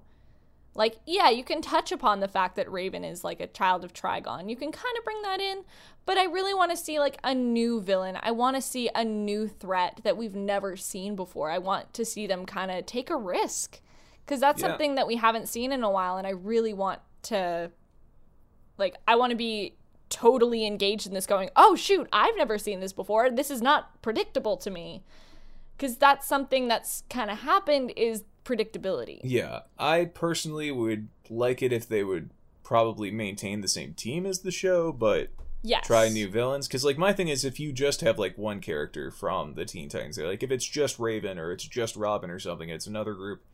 Just call it something else. Like you don't don't have to stick the name Teen Titans on there because that way you you have the freedom to make something new. Because like that's the problem. You can't keep you can't keep what is it uh reinventing the wheel over and over again every like five ten years. Like there's no need to. The story's already kind of been told. You can move on to something else. But I have, I have a lot of that opinion about comics in general. How many times does Superman need to get killed by Doomsday before it's just like, yeah, we agree, we're not doing that anymore? Yeah, it's Yeah. a lot of repetition. Um. So moving on from that, let's talk about uh what happened to Teen Titans after it got canceled. So it got canceled, and then I think that was in about 2005. I think Trouble in Tokyo came out in about 2005, 2006.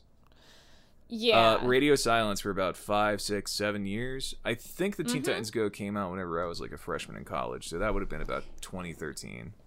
Yeah, I think it was about 2013, and I remember you and I were super excited about it. We're like, "Oh, there's gonna be a new Teen Titans series! Heck yeah!" Yeah, and I remember watching the first episode and going, "Oh, oh yeah, there's new Teen Titans. I was like, "No, those are those are just chibi uh, promotional things." You're like, "No, those are the those those are the designs." They look. The show looks like a series of DVD extras on a Teen Titans.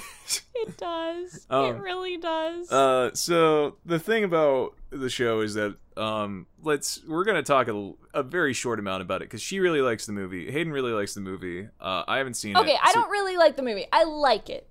My boyfriend really likes the movie. That's that's fine. Um, He's seen it almost four times Holy and shit. wants to buy it. Owns the DV, owns the soundtrack. good fucking. I God. like the movie. Uh, I think it's really good and well done and funny. Yeah. Um, it's not trying to do the same thing as the cartoon. It's trying to be a comedy. Uh, that you can tell there are people who write on the show for certain episodes that really love the original series. That like really love uh, the comics. They bring in a lot of characters from the comics. They bring in like original voice actors from the original show to come and play the characters Yeah. again. Fun fact: They did not bring back Ron Perlman for Slade in the movie. They got uh, the guy that does like Will Arnett. Yeah, It's Will Arnett. And he's so good. He's so good. I will say he works for the comedy. I don't think Ron Perlman would have carried over as well I I would agree. for Slade in the movie. I would have probably been I like honestly, if they brought in Ron Perlman, I just would have been sad the entire time that this is what they got him to do. no, yeah, but Will Arnett does a great job, and he's very quotable. It's really funny. That's good. Um, I, I'll have. I really like the way it, it's pretty good. I'm gonna I'm gonna make you watch it sooner than the end of the season. I'm gonna I'm gonna make it happen, dude, because it's funny. It's well done. I, I I insist that we get through a few episodes of this beforehand, and that's like a special. Give me five episodes. Fair enough. Um, so Teen Titans Go. Uh, a lot of episodes are just comedy. Uh, all the characters are kind of sillier than they were before. The one episode that I remember was the biggest sticking point for me and Hayden was this episode entitled "The Return of Slade." Now, this was uh, Yep. brought on because people had been complaining that the show was not serious enough and they were missing Slade. So the episode's conceit is Robin comes in, and he's like, Slade is back, and then they're all like, oh, Slade's back. So then they go and fight Slade. They're like, let's go fight Slade. And then it goes like, what is it, two movies and three TV specials later or something. And then they're like, they come back, they're all beat up, and they're like, well, we beat Slade. And then they throw Slade's mask and it explodes. And then the rest of the episode Mhm. is about them. Let's see here. Beast Boy and Cyborg want a circus clown to come and perform for them as a celebration. Uh, the circus clown disappoints them because it's not what they remember when they were children. And Raven says, Children's entertainment should strictly be for children. You shouldn't try to make it too edgy or different. And that's sort of the moral of the episode, which is disgusting. It's an awful, like, it's basically saying, fuck the show. The show is for children. Uh, you can tell that this episode was probably written by the showrunner, uh, the showrunner who has stated that he did not watch the original Teen Titans from beginning to end. The showrunner of the original Teen Titans show, Glen Murakami, I think is his name. I think so. Glen Murakami did not come back to work on Teen Titans Go at all. So it was just No. basically this guy going, fuck you if you like the original show and complain about our show. Uh, kids' cartoons should not be serious in any capacity. Yeah, and okay, I can kind of understand why he'd be frustrated with everybody kind of shitting on the show. Because it's like I am putting so much into the show. Like I'm writing a gosh damn show I mean, and I can understand the frustration, but I feel like it's really petty the way he handled it by kind of shitting on the original fans. There's an interview with him where he says, "Yeah, I walked into the office when they were working on Young Justice, which is something uh, we'll talk about here in a minute, right after this." I walked into the office when they were working on Young Justice, and they had all these storyboards and all this crap up for how the story was going to go, and he was like, "That seems like so much work. I'm never going to do that on a show." so it's like Yeah. this guy's just a lazy asshole. He's just a lazy asshole. So that's where I'm like, "Oh fuck it!" Like, Teen That's Titans where I Go. kind of draw the line going, really, dude? Yeah, um it's not great. Uh so Teen Titans Go, we we have some residual bad feelings toward it. It's not for us though, it's for little kids, so what the fuck ever. It's It's for little kids and my significant other. yeah. I'm sorry. I love him, I promise. I just question his taste. You're fine. Um so let's uh let's go on to Young Justice because that's a that's a Yeah. quick topic. So in the um I want to say the late 2000s to the early 2010s after Teen Titans had been canceled, they started floating this new series called Young Justice, which was based on I believe it's not terribly like the Young Justice run of the comics, but it's derivative off of it where it is like the original uh formation of the Teen Titans where just all the sidekicks which in this case were Robin Mm-hmm. uh, Speedy is considered, but he decides not to join. Uh, Aqualad, Kid Flash, uh, they all decide to get together and form it, uh, along with Superboy, who they find in a lab, uh, along with Yep. Miss Martian, who's Martian Manhunter's niece, or who he says is his niece, Yeah, like Uh, fake, fake niece. niece. Uh, Artemis, I want to say her name is Artemis. They bring in Artemis, and then nobody trusts her, Yeah. and her and uh, Kid Flash have like a thing. a thing. Like they have like this, like there's this animosity between them, Yeah. and then they end up banging. Yeah, So, in, you like, know, second season. That's So, uh, Yep. Miss Martian is thirsty for Superboy pretty mu- pretty much from the first day. Oh yeah, like the thirst is real. The thirst is very real, and it feels very like, uh, I mean, she's a girl on his part, and then like in one episode, they he saves her from ice, I think, and then they just start passionately making out.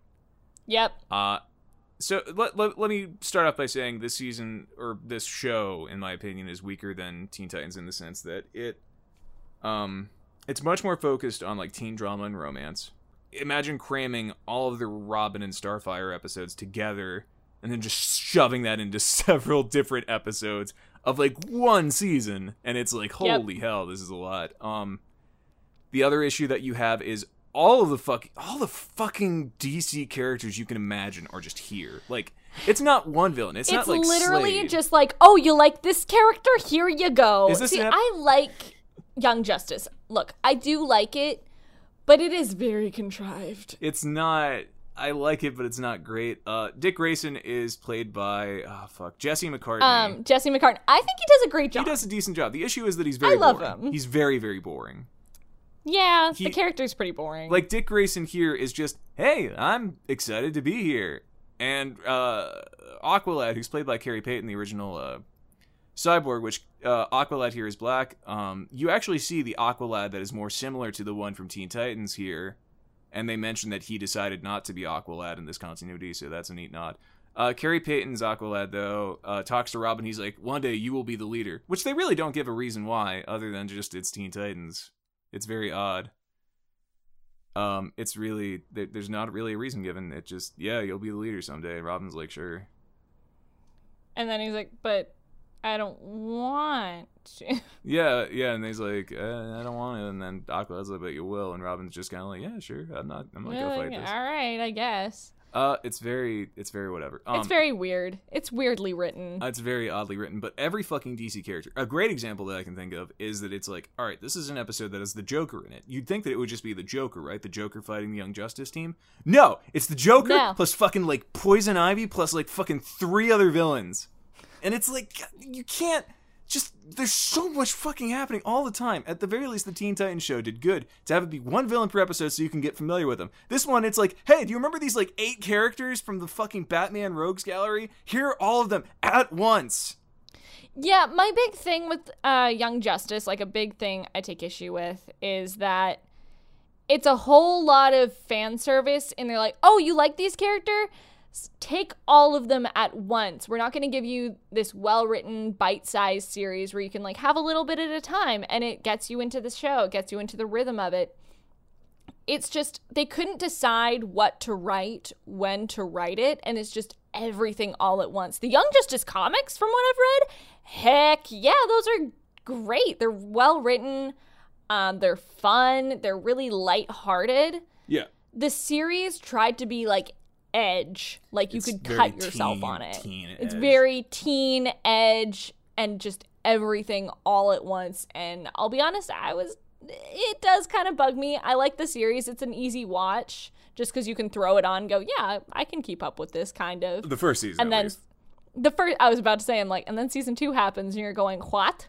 Okay, Sure. so, so so let's uh let's let's unpack this part here. Um, so all these characters are thrown at you like at pretty much the same time. Uh, the end of the Yep. season, it's like yeah, it's Lex Luthor plus the Brain plus I think like four other villains all have these Yep. plans to mind control the Justice League. In this time, Miss Martian and Superboy are dating. Uh, Kid Flash has like wanted to bang Miss Martian for like most of the show, and even after they start dating, they don't bother telling him for like five episodes, and then he's like, "Ah, nuts," and then it just kind of it keeps going a little bit after that. I think it's very odd.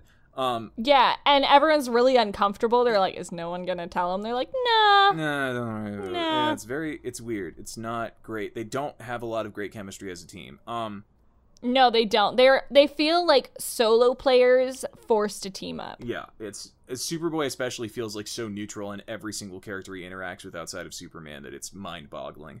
Um, so you get to the end of the season. Uh, I believe it ends with Robin kissing that one magician girl's or magician guy's- Zatara. Zatara. Uh, he kisses her. Uh, Superboy kisses Miss Martian. Cut to season two. It is like a five or fucking seven year time skip or whatever. Fucking like Yeah. six new people have joined the team. Robin is Nightwing now. Uh, the magician girl doesn't talk to him. Uh, fucking Miss Martian and Superboy have broken up. Uh, Miss Martian is now dating a fish guy that you don't know. I Aqualad found out gone. recently. I found out recently that apparently there's like some shorts or something that you need to watch in order to understand the time skip. What the fuck? I just found this out. That's and fucking... I have not watched them. It's so stupid. It's so stupid, dude.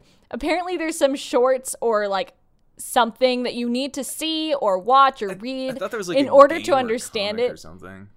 No, I remember what it was. It was like an online game or something Oh that you needed God. to understand the time skip. Like what? Oh my god, that's so dumb. It's so bad. It's- Like Oh, like it's so Batgirl and Wonder. Girl are just there. Excuse They're me, just the there. The second season, and you're just like, ah, I don't know who this is. It's just, it feels like it's shaking you, going, buy DC Comics, buy DC Comics.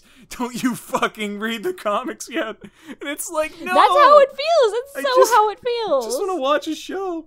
I Um, just want to watch this and understand what I'm seeing. yeah it's not it's it's very it's very dense there's too much shit going on the only like the one thing that's like it just it relies so heavily on it there's one part uh, that i remember that's like i only know this vaguely like vaguely from like vague knowledge of the comics and i've at least read about the comics a fair amount there's a part where they're like we got to consider some justice league candidates and you see one of them is Guy Gardner. He's a good Green Lantern. And you see John Stewart and Hal Jordan, both of whom, if you're just watching the show, you wouldn't have any fucking clue who they are because they barely talk about them. They both go, no. And it's like, oh, if I don't know that this guy's kind of an asshole, this is just a weird scene. This means nothing to me.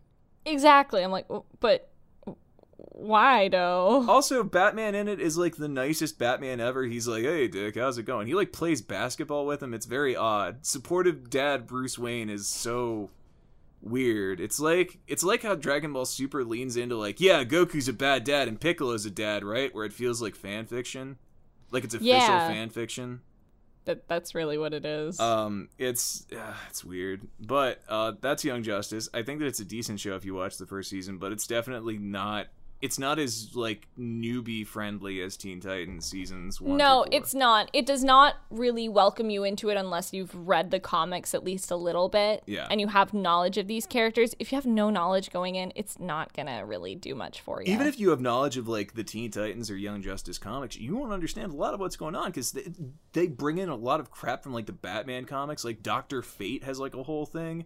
Like, yeah, like, I had like, no idea who the heck that was. Yeah, like Clarion the Witch Boy and like four other magical villains are all doing shit at the same time at one point, and it's like I can't focus on one villain at any given time because it's not. It's not that at all. The only thing that I think is better in this show than in Teen Titans is the brain. Because when the brain shows up in this show, they just beat him immediately, which makes sense. It's dumb in the original season five of Teen Titans that he's, you know, a threat. Yeah. Uh, and it's like a different gorilla, so I don't even know if like Mallah. I think it's was- Mallah. I, I, I think it was Yeah, Mallah. no, no, it wasn't Mallah in um, Young Justice though. Some other gorilla. I who swear I to God, it was is. Mallah because he. The, No. the only difference was he was wearing a hat. Unless it was Grodd, unless it was Gorilla Grodd, I don't. I think it was Gorilla Grodd, but I don't know. My God, this is the problem with Young Justice. We can't fucking remember because there's every villain from fucking DC in there. Yeah, they just kind of throw everything, and you're like, sure. It's like suddenly there's. Brainiac. It's like, oh, okay, I know who that is. It's like I sure know who that is because I 100% read the comics. Oh yeah, I know the difference between green Martians and white Martians, Miss Martian. That's that's definitely something I'm worried about. Also, Beast Boy just kind of shows up. Yeah. for like an episode. Like I, I liked how they introduced Beast Boy. Like I kind of liked that. He's just traveling how they mom. show. Yeah, I like how they show how he becomes green. I thought that was interesting. That's it's kind of neat. It's it's just there's a lot of stuff. Raven is not even in this one uh, at all. Cyborg is not in this one. I don't remember. I I'm pretty sure he's not in this. Uh, yeah, Starfire definitely isn't in it. Uh, yeah, I- it's yeah. It's sure something. Um, I feel like we can probably move on because we're like at an hour and forty. I'm I'm just getting uh, yeah I'm just getting fucking angry at Young Justice. no, now we're just getting mad. So Uh, let's let's Let's get mad to the about the, the thing that everybody's here for, which is Titans. Uh, let's just talk about the trailers and like initial thoughts before we got into watching the first episode. Which spoiler we already have, but uh, let's talk about our first impressions when we saw it. yeah, You hate Okay. the uh, poster. You hate the poster. I friggin' hate the poster. I think it looks like a fan film poster or a fan made poster. The Photoshop is really janky on it. The effects are something I could do in Photoshop. and that's not saying much because I'm like okay at Photoshop. It's something I'd have to look up. It looks know what it looks like? Yeah. I'm gonna get mad here for a second. It looks like, um, you know those tutorials, um, on like YouTube for Photoshop where it's like learn how to make a smoke effect, learn how Oh, to yeah. make like the Teen Titans effects or whatever. Yeah. That's what it looks like to me. It looks Yeah, like see that. someone took a bunch of cos bad cosplayers, put them onto like a Photoshop file, and then decided to put a bunch of random effects on it on a white background. It's so uninteresting, it's boring, and it looks awful and cheap. I think that uh, Robin. The only one that I think looks bad is uh, Beast Boy, mainly because his Yeah. face isn't green. Like if they if they were just Sure cosplaying, isn't. like I'd be like, these are all fine. Like except for Beast Boy, I'd be Mm-hmm. like, you you got lazy. Yeah, they all just look like cosplays, honestly. I mean, like Robin isn't bad. Like if you had, like if you showed me just, like if you had just shown me like live action Robin, I'd have been like, yeah, yeah, that's good, it's fine. Yeah, no, Robin doesn't look bad, and I'm not saying bad anything anything bad against cosplay. I do cosplay, and I have a lot of friends who are amazing cosplayers who look like show accurate. Yeah. Um Starfire looks fine for the role. The only problem is well the red hair looks a little weird. The uh the fur coat is very odd as a choice. It's very it look makes her look like she's like a hooker. Yeah, which I mean again, if they're doing new 52 Starfire, I mean that's that's comics accurate, I yeah, guess. if they're if they're doing slut fire, then fine. It's but the way they're characterizing her, I don't like. Like the actress it's- is hold great. On, hold on, hold on. We gotta, we gotta wait for the episode. We got we- we're just doing impressions.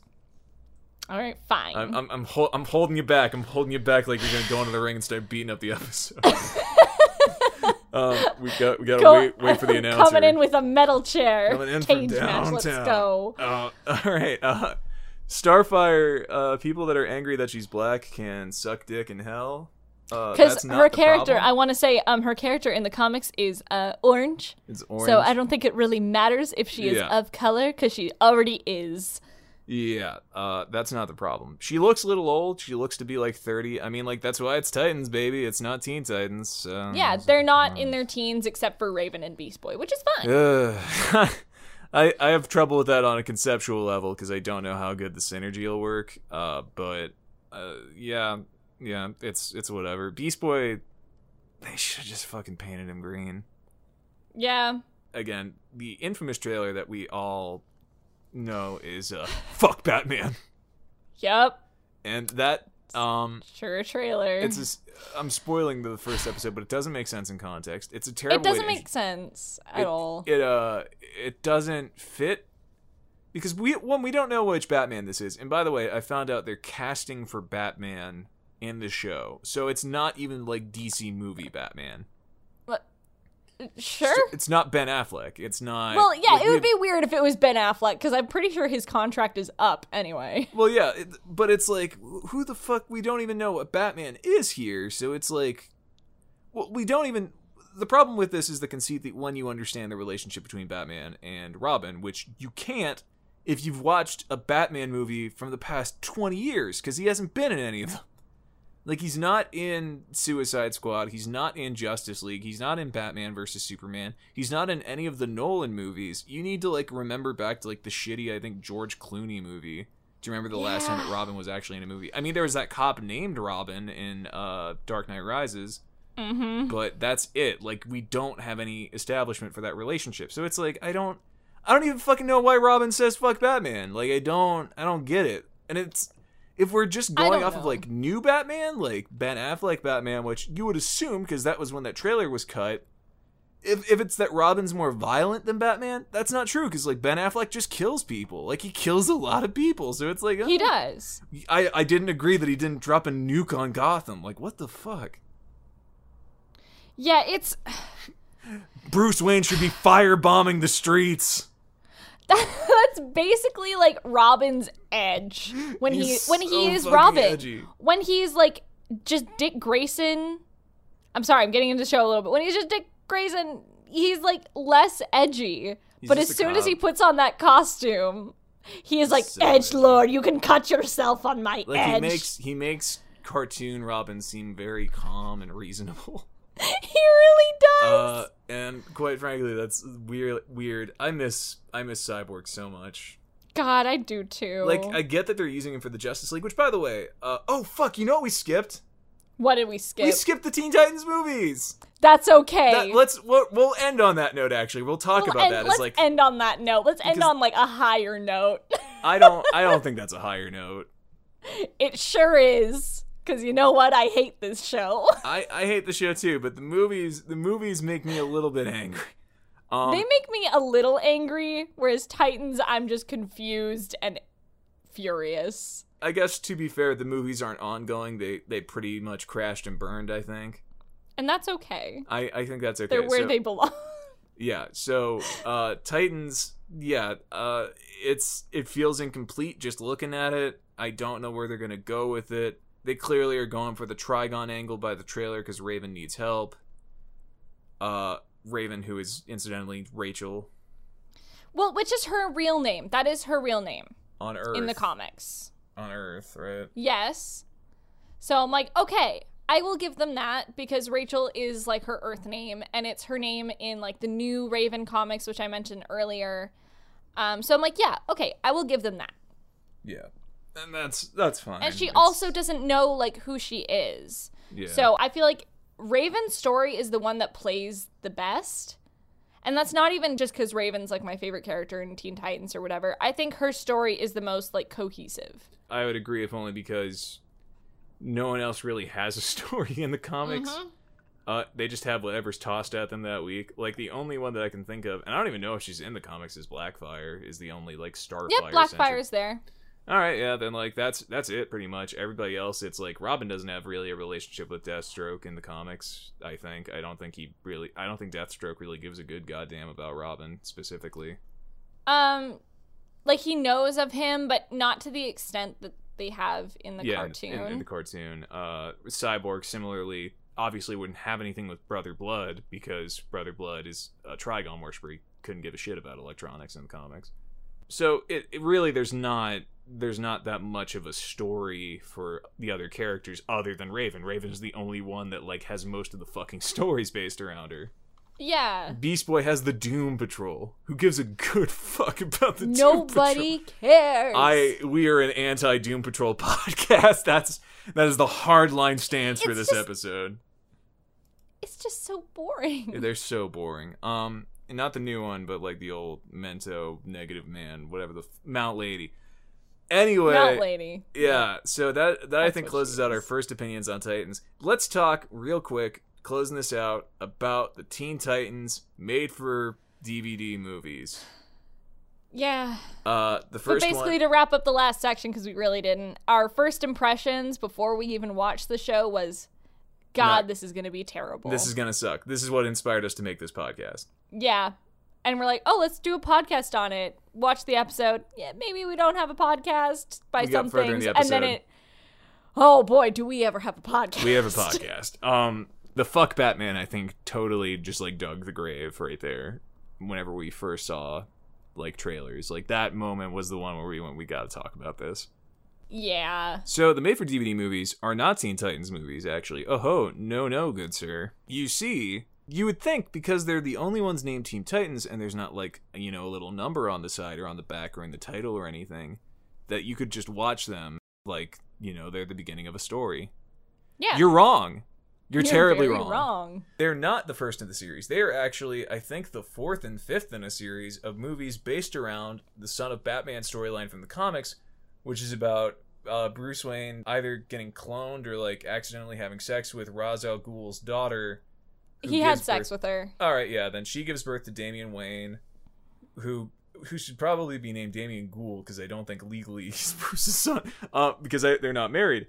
But Damian Ghul, I guess, doesn't sell as well, or Damian al Ghul. Uh, yeah. Damian being demon, by the way, it's not subtle. Uh, Damian gets raised to be an assassin, shows up. Batman's like, "Oh, I'll take you in," and then I think they kill Ra's al Ghul. Yeah. uh, and I think um, he like falls into the like, something. falls into a volcano. Who gives a shit? Um, Uh, probably. so the uh, so by the way, as far as I know, that didn't have the Justice League in it. That storyline. no, it didn't. Uh, very suddenly in the first Teen Titans movie, which is called Teen Titans versus Justice League, uh, Batman is there in the Justice League, and Damian's like, "I'm gonna help," and Batman's like, "No, you're not." And then Damian does something, and then it kind of fucks up what they were trying to do. So Batman's like, "You need discipline," and Damian's like, "Yeah," and then he sends him off to the Teen Titans. Yeah, because basically, I understood the movies a little better than you did, I think, because I had seen the ever wonderful Damian Wayne Son of Batman movie. Yeah, And it wasn't great, but it gave me the context for the movies because if you hadn't seen it, you'd be going and you weren't familiar with the comics and you're like, "Oh, new Teen Titans movie." Like that's how they promoted it was a new Teen Titans movie, which was wrong. They shouldn't have which done was that. wrong. They shouldn't have done that. They should have promoted it as a continuation of the Damian Wayne like franchise that they were starting up. Yeah, which, And- yeah, again, not great. But I wouldn't have understood if I hadn't read the comics or if I hadn't seen the other movies um, why Damian was there and not like Tim Drake or Dick Grayson. I'm like, okay, where the other Robins? Like, okay, what happened in between this timeline? And also, Raven and Damian have like this weird chemistry. romantic relationship almost. Well, yeah. Uh, let, let's let's back up. It's worth noting that uh, the drive over to the Titans Tower is done by Dick Grayson as Nightwing, just going, "Ah, you'll you'll enjoy it, sport," and Damian's like, "Oh, fuck off." yeah, basically. I God, mean, he's so boring. fair- Dick Grayson is so fair- boring. Oh, he's so boring. But even in even in the comics, Dick Grayson and Damian have like this weird relationship. That's fair. I mean, like the inter Robin relationship is kind of fascinating to me, except I don't really care. The inter Robin relationship that I care about is um, Dick Grayson and Tim Drake. Yeah, Those two are great. Like I love those two together. I love their uh, chemistry. I love their relationship. It's really awesome. But Damian is such a little shit. Damian, and I know some people like him, but I Damian is an OC. He so is. Damian is very much an OC. Um, the thing that's worth noting here, I would argue, is that um, Damian is the star of the movie in a way that makes you disarmed because you came in expecting it to be a Teen Titans movie. It's another Damian Wayne movie. And I think, as you said, that's bad advertising, and it should have just been called The Damian Wayne Saga Part 4 The Teen Titans. yeah. Uh, the Justice League suddenly being part is also out of nowhere if the other movies didn't have it. So it's again relying on you knowing the comics. Um, so let's let's talk about actually when Damian Wayne shows up to the Teen Titans Tower and who's there. So Starfire is the leader of the Teen Titans now, Mm-hmm. which is something that Which happens is later. weird. She's older. She doesn't have Hynden Walsh's uh, voice quirk. She's played very straightforward by Kari Wahlgren. Mm-hmm. And there is Blue Beetle, who is arguably like the most original part. Yeah, Blue Beetle does come in um in the comics to like kind of replace Cyborg, Yeah. like kind of fill that void. And I love Blue Beetle. I do really like that character. I think that he's probably like the most natural there because they're Mm-hmm. not trying to like copy something else. yeah. Uh, Raven's there, and she's played by some TV actress who is really flat on a lot. Um, yeah, you could alright. tell you could tell that a lot of these people did not have a lot of experience voice acting, but they were mostly TV actors, Yeah. and that does not translate well because Yeah. they're two different animals. Damian also sounds like he's like maybe 12 years old. yeah, which makes it very weird later on. Yeah. Also, there's Beast Boy in uh, Justice League versus Teen Titans. He barely does anything. So Damian's there. He tries to take charge of the tower. Blue Beetle blasts his face off during training. Raven heals him. Uh, Damian then goes off to talk to Raven because Raven's off by herself, and he's like, "Oh, I'm dark," and she's like, "I'm dark, and leave me the fuck alone." And Damian's like, "I kind of get you," and then Raven's like, "Uh." Yeah, I hardly remember these movies, so you're taking You the. you were getting pretty salty. I remember, especially a Judas contract. I just remember being enraged the entire like I, I was about to say like you know you i think you're forgetting how angry you got at these movies No. Oh, okay, my dude. I don't remember how angry I got. I have just suppressed that. that's fair uh, so teen titans versus Justice League. So Trigon starts possessing everybody, like he possesses Superman, and that leads to like the rest of the Justice League getting possessed, except for Batman, who hilariously starts to get possessed up his leg, and he's like, "I've been compromised," and he like stabs himself in the side and just knocks himself out.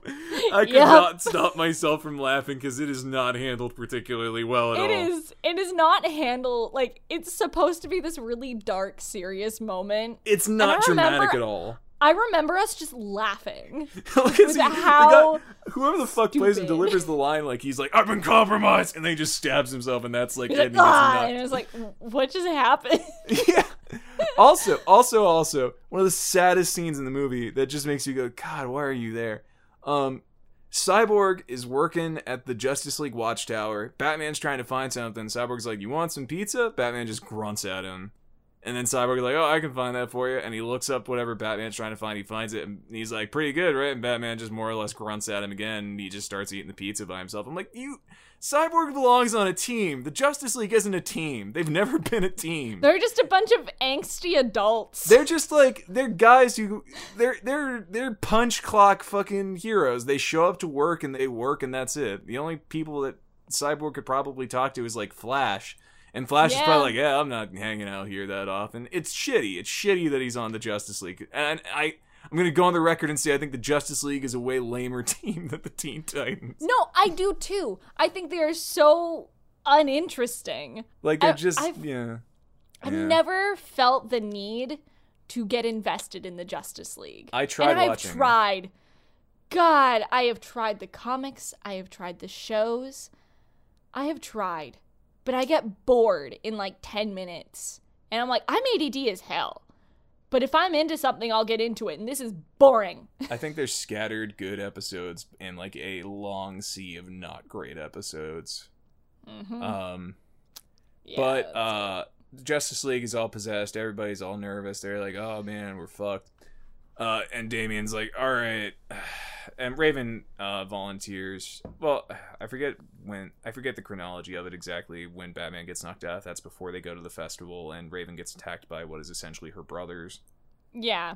Uh, like the full. Which is, I will say, it's cool that they kind of brought in her brothers because we've never seen that before. Yeah, in the, in the, from the comics. Uh, they fight her brothers, and then they're like, "Ah, you gotta come back with us." And then she tells them about her uh, mom being raped by Trigon, which here is depicted as like she's about to have sex with a normal guy, and then the guy gets like a demon face, and then she's like, "Ooh no!" And it's it's also a pretty comical moment. It's odd. It's pretty funny. like they make him like this like Trigon in the show is like a foreboding figure and he has like a deep ass voice here Trigon just kind of sounds like this guy like he sounds like he's talking like this the whole time and that's about as deep as he goes so it's just it's, it's silly not intimidating. It's It's, very just silly. silly. The whole like both movies just feel silly to me. they're, they're very silly they Um, don't need to be there. Ra- Raven, by the way, about 45 minutes in, is like, You guys are the best friends I've ever had. After, like, seeing her barely interact with anybody, so it just falls flat. Uh, she gets captured. Um, Mhm. They're like, What are we going to do? So, Damian Wayne breaks out some kryptonite that I think Bruce had, like, in a fucking purse or whatever. then he shows up, stabs Superman. Superman's like, All right, I'm back to normal. I can do this. I'll be fine. Superman then personally beats the shit out of the rest of the Justice League while they Yep. deal with Trigon. Yeah. Like he just he just breaks Flash's leg. He just fucking breaks his leg right there. it's like you'll be fine. You'll be fine. Don't worry about it. And then he and he starts fighting Wonder Woman, which, by the way, for no reason whatsoever, Superman is dating Wonder Woman here. Uh, it's just happening. I mean, it happens. It's that's it's like oh yeah that's probably something like New Fifty Two or some shit whatever and then it I just don't remember what uh, comic it's from. I never read the Justice League. I never cared. no who gives a god fucking um so they go in uh they go into hell or wherever Trigon is and then they they're like all right we're gonna seal him away and then uh Beast Boy turns into all these monster things Cyborg is there helping them which is kind of nice it's like a callback to him being part of the team. Um, and then they're in hell and they're about to steal away Trigon, and then who shows up but Ra's al Ghul, the character that you need to watch the other movies to understand why he's there. And I Yep. knew I why he- remember when we were watching it. You're like, wait, what happened? I'm like, all right, let me pause. Let me explain the whole Damian Wayne movie. I I know. Now we can go Even again. though I knew like Ra's al Ghul was like his grandpa, I'm like, what the fuck? He hasn't even been in this movie. This is a terrible place to put this. no, they just were like, hey, remember Young Justice? Let's do what they did and just throw everything at you. throw But that was more Judas Contract, where they're just like, hey, so all of these plot points, here you go. There you go. Um, so they they seal away Trigon. Trigon gets sealed away in the little gem on Raven's forehead. They're celebrating at the end. A heartbreaking moment. Uh, they go. Or Beast Boy, I think, looks at Cyborg is like, "You should join the Teen Titans again." And Cyborg's like, "You know, once you join the big leagues, you know the rest." And it's like, "Fuck you! This fucking Justice League is so boring." Yeah. Uh, and then and then it just ends there. Um, I think it ends with them maybe introducing Terra. I think I think that's something that they do. I don't remember. I don't remember either. So next movie, uh, the next movie they have Terra is already part of the team. Well, they start off with uh, you see Robin hanging out with like young Robin, young Dick Grayson hanging out with Bumblebee, with Kid Flash, with uh, Speedy. In like a Mhm. car, and then Starfire crashes, and they kiss like in the Origins episode of Teen Titans Yep. and then she's like, "Oh, I speak English now." And then it cuts to them pretty much boning, Yeah. not like boning, boning, but like domestic life. And then they're on a mission and they're just flirting the whole time, and it's so boring, and their relationship is boring. The relationship is so weird. It consists of Starfire. Ra- Are we talking about Judas contract now? Yeah, we're talking about Judas All right, cool. now. I'm just making sure I'm keeping up because I kind of zoned out for like two seconds just because I This hate these movies these movies suck. Um, These movies numb my brain. But anyway, I like how uh, Dick and Starfire's relationship is literally Starfire at random moments going. Wow, you're hol- you're really holding back there. You know, Robin's much more aggressive in the bedroom and blah blah blah. I'm like, are you what? Yeah, it's uh, it's, It's her. just horny Starfire. yeah, it's just Starfire being horny, and then Dick Grayson being like, "Yeah, I'll have sex with you later," and that's And he's like, and now's he's like, not the time. he's given like a small thumbs up all the time. Like he Yeah. he's not he do, he's not going against it too much. And the others are just like, "Can you please stop?" And they're like, "Ah, I mean, it's harmless." It's very boring. It's like It's it's, like hearing your a- parents flirt. Yeah, which is never not weird. It's never not weird. And in addition, it's like you don't care about these characters. You're given no reason to care about Dick Grayson here. No, I couldn't care less. And usually Um, I'm like, yeah, I like Dick Grayson. He's one of my favorite characters, but I don't care It's, it's why it's why I can't 100% say that I love Dick Grayson as a character because I'm like the only thing I like him in really is Teen Titans. Um so that happens they beat I think they're doing something with the hive and they beat somebody something Brother Blood gets away. Then you see that Brother Blood brought back Deathstroke from the dead because I guess he had been killed, I think. I think Yeah. I think that's what happened. Um I don't know. Deathstroke comes back, and then you see Terra's working for him. Terra's being an asshole to like pretty much everybody. Like Yep. she's just she's not like the show. She's just like an abrasive dick to everybody. Yep. And Damian's like, ah, I get you, but you're also kind of an asshole. And then he like follows her to where she's gonna talk to Deathstroke, and then Deathstroke traps Damian. And then Terra starts having a thing with Beast Boy Yeah. just like in the show. And Beast Boy is talking about the real Kevin Smith podcast, like the in real life. In real life, Kevin Smith has a podcast, and he starts talking about how much he loves the Kevin Smith podcast. Now he wants to be on the Kevin Smith podcast. it's so weird. It's weird. so weird. And then like fucking like these are the things that are happening. Raven basically doesn't do anything in the whole movie. no, they're like, Uh, you had your chance last time, kiddo. This is about every other storyline ever. Yeah, Blue Beetle's working at like a fucking charity like Mhm. homeless shelter and he's like, "Oh, Terra, it's good to be nice." And that's that's his part in the story. So then Yeah. Terra's like so then Terra is also implied to be having sex with Deathstroke, who you see here is an old ass man with like a gray beard, and she's like, "Come on, have sex with me." And like this, like, she looks younger than she does in Teen Titans, the cartoon. By the way, she looks like she's like thirteen. Yeah, and then whenever she's like trying to be sexy, She's like she wearing like, like, puts on this like well it's not just the lingerie i can give her the lingerie because she's trying to be sexy but her makeup is fucking hilarious Oh yeah, it's awful. Also, when she turns evil, uh, she gets like a side cut and she wears like black mascara. Yep It's it's She has, really like, like, my this- god. it's Uh, very like in your face it's like if you don't understand she's evil look at her face. She's got like this dark makeup and like this side shave, like Gwen Stacy and Into the Spider Verse, which is fucking great, by the way. Yeah, everyone Into needs to go watch that really, movie. really. It's That's- so good. It's better but anyways, a, a lot of the things we're talking about.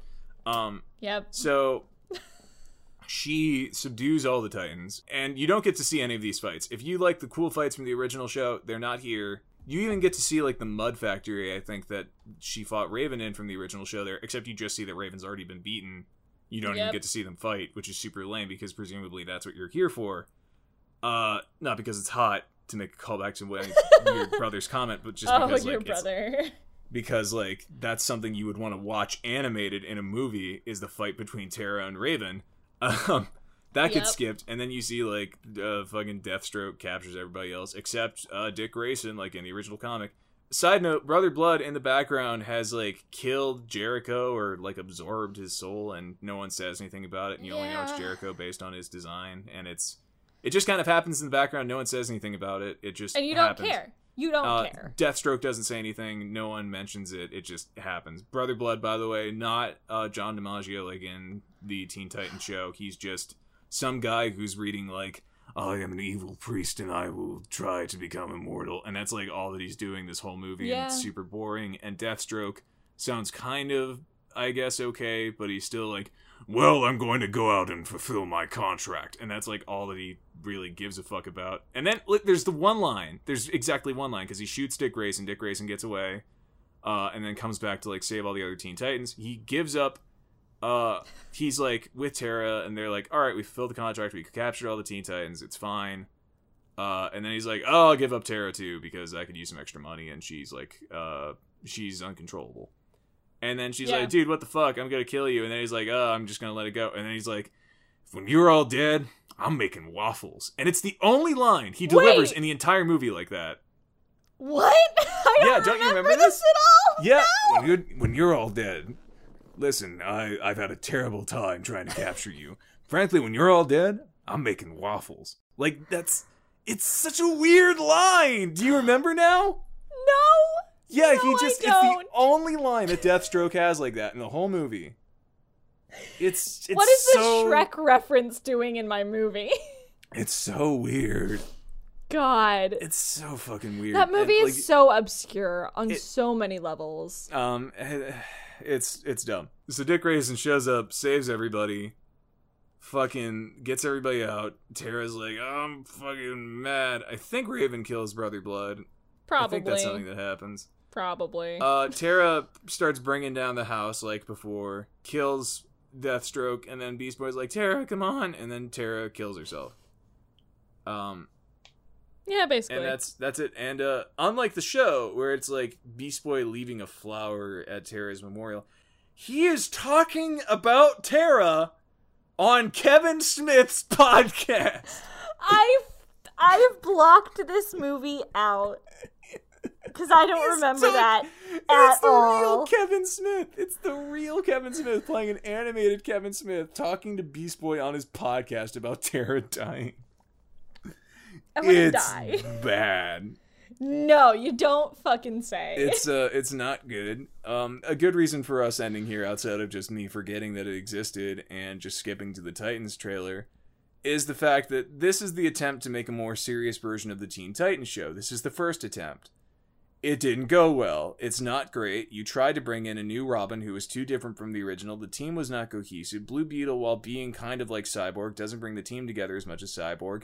This interpretation of Starfire just leads to her being kind of boring and responsible because she's an adult, and it makes it feel like, like Young Justice, there's a bunch of adults in the Justice League that can come and clean it up in case you fuck up. yeah. Like it just it makes it feel like it's a bunch of kids as opposed to like a team of young adults who are figuring things out. There's no room for emotional growth for Starfire. Dick Grayson is there and there's no room for emotional growth for him. Blue Beetle is just kind of adjusting to his life. Raven is just kind of hanging out. Beast Boy just wants to be on a podcast. And also Yeah. the weird one of the weirdest things in the movies that I uh, forgot about is that Beast Boy talks in animal form.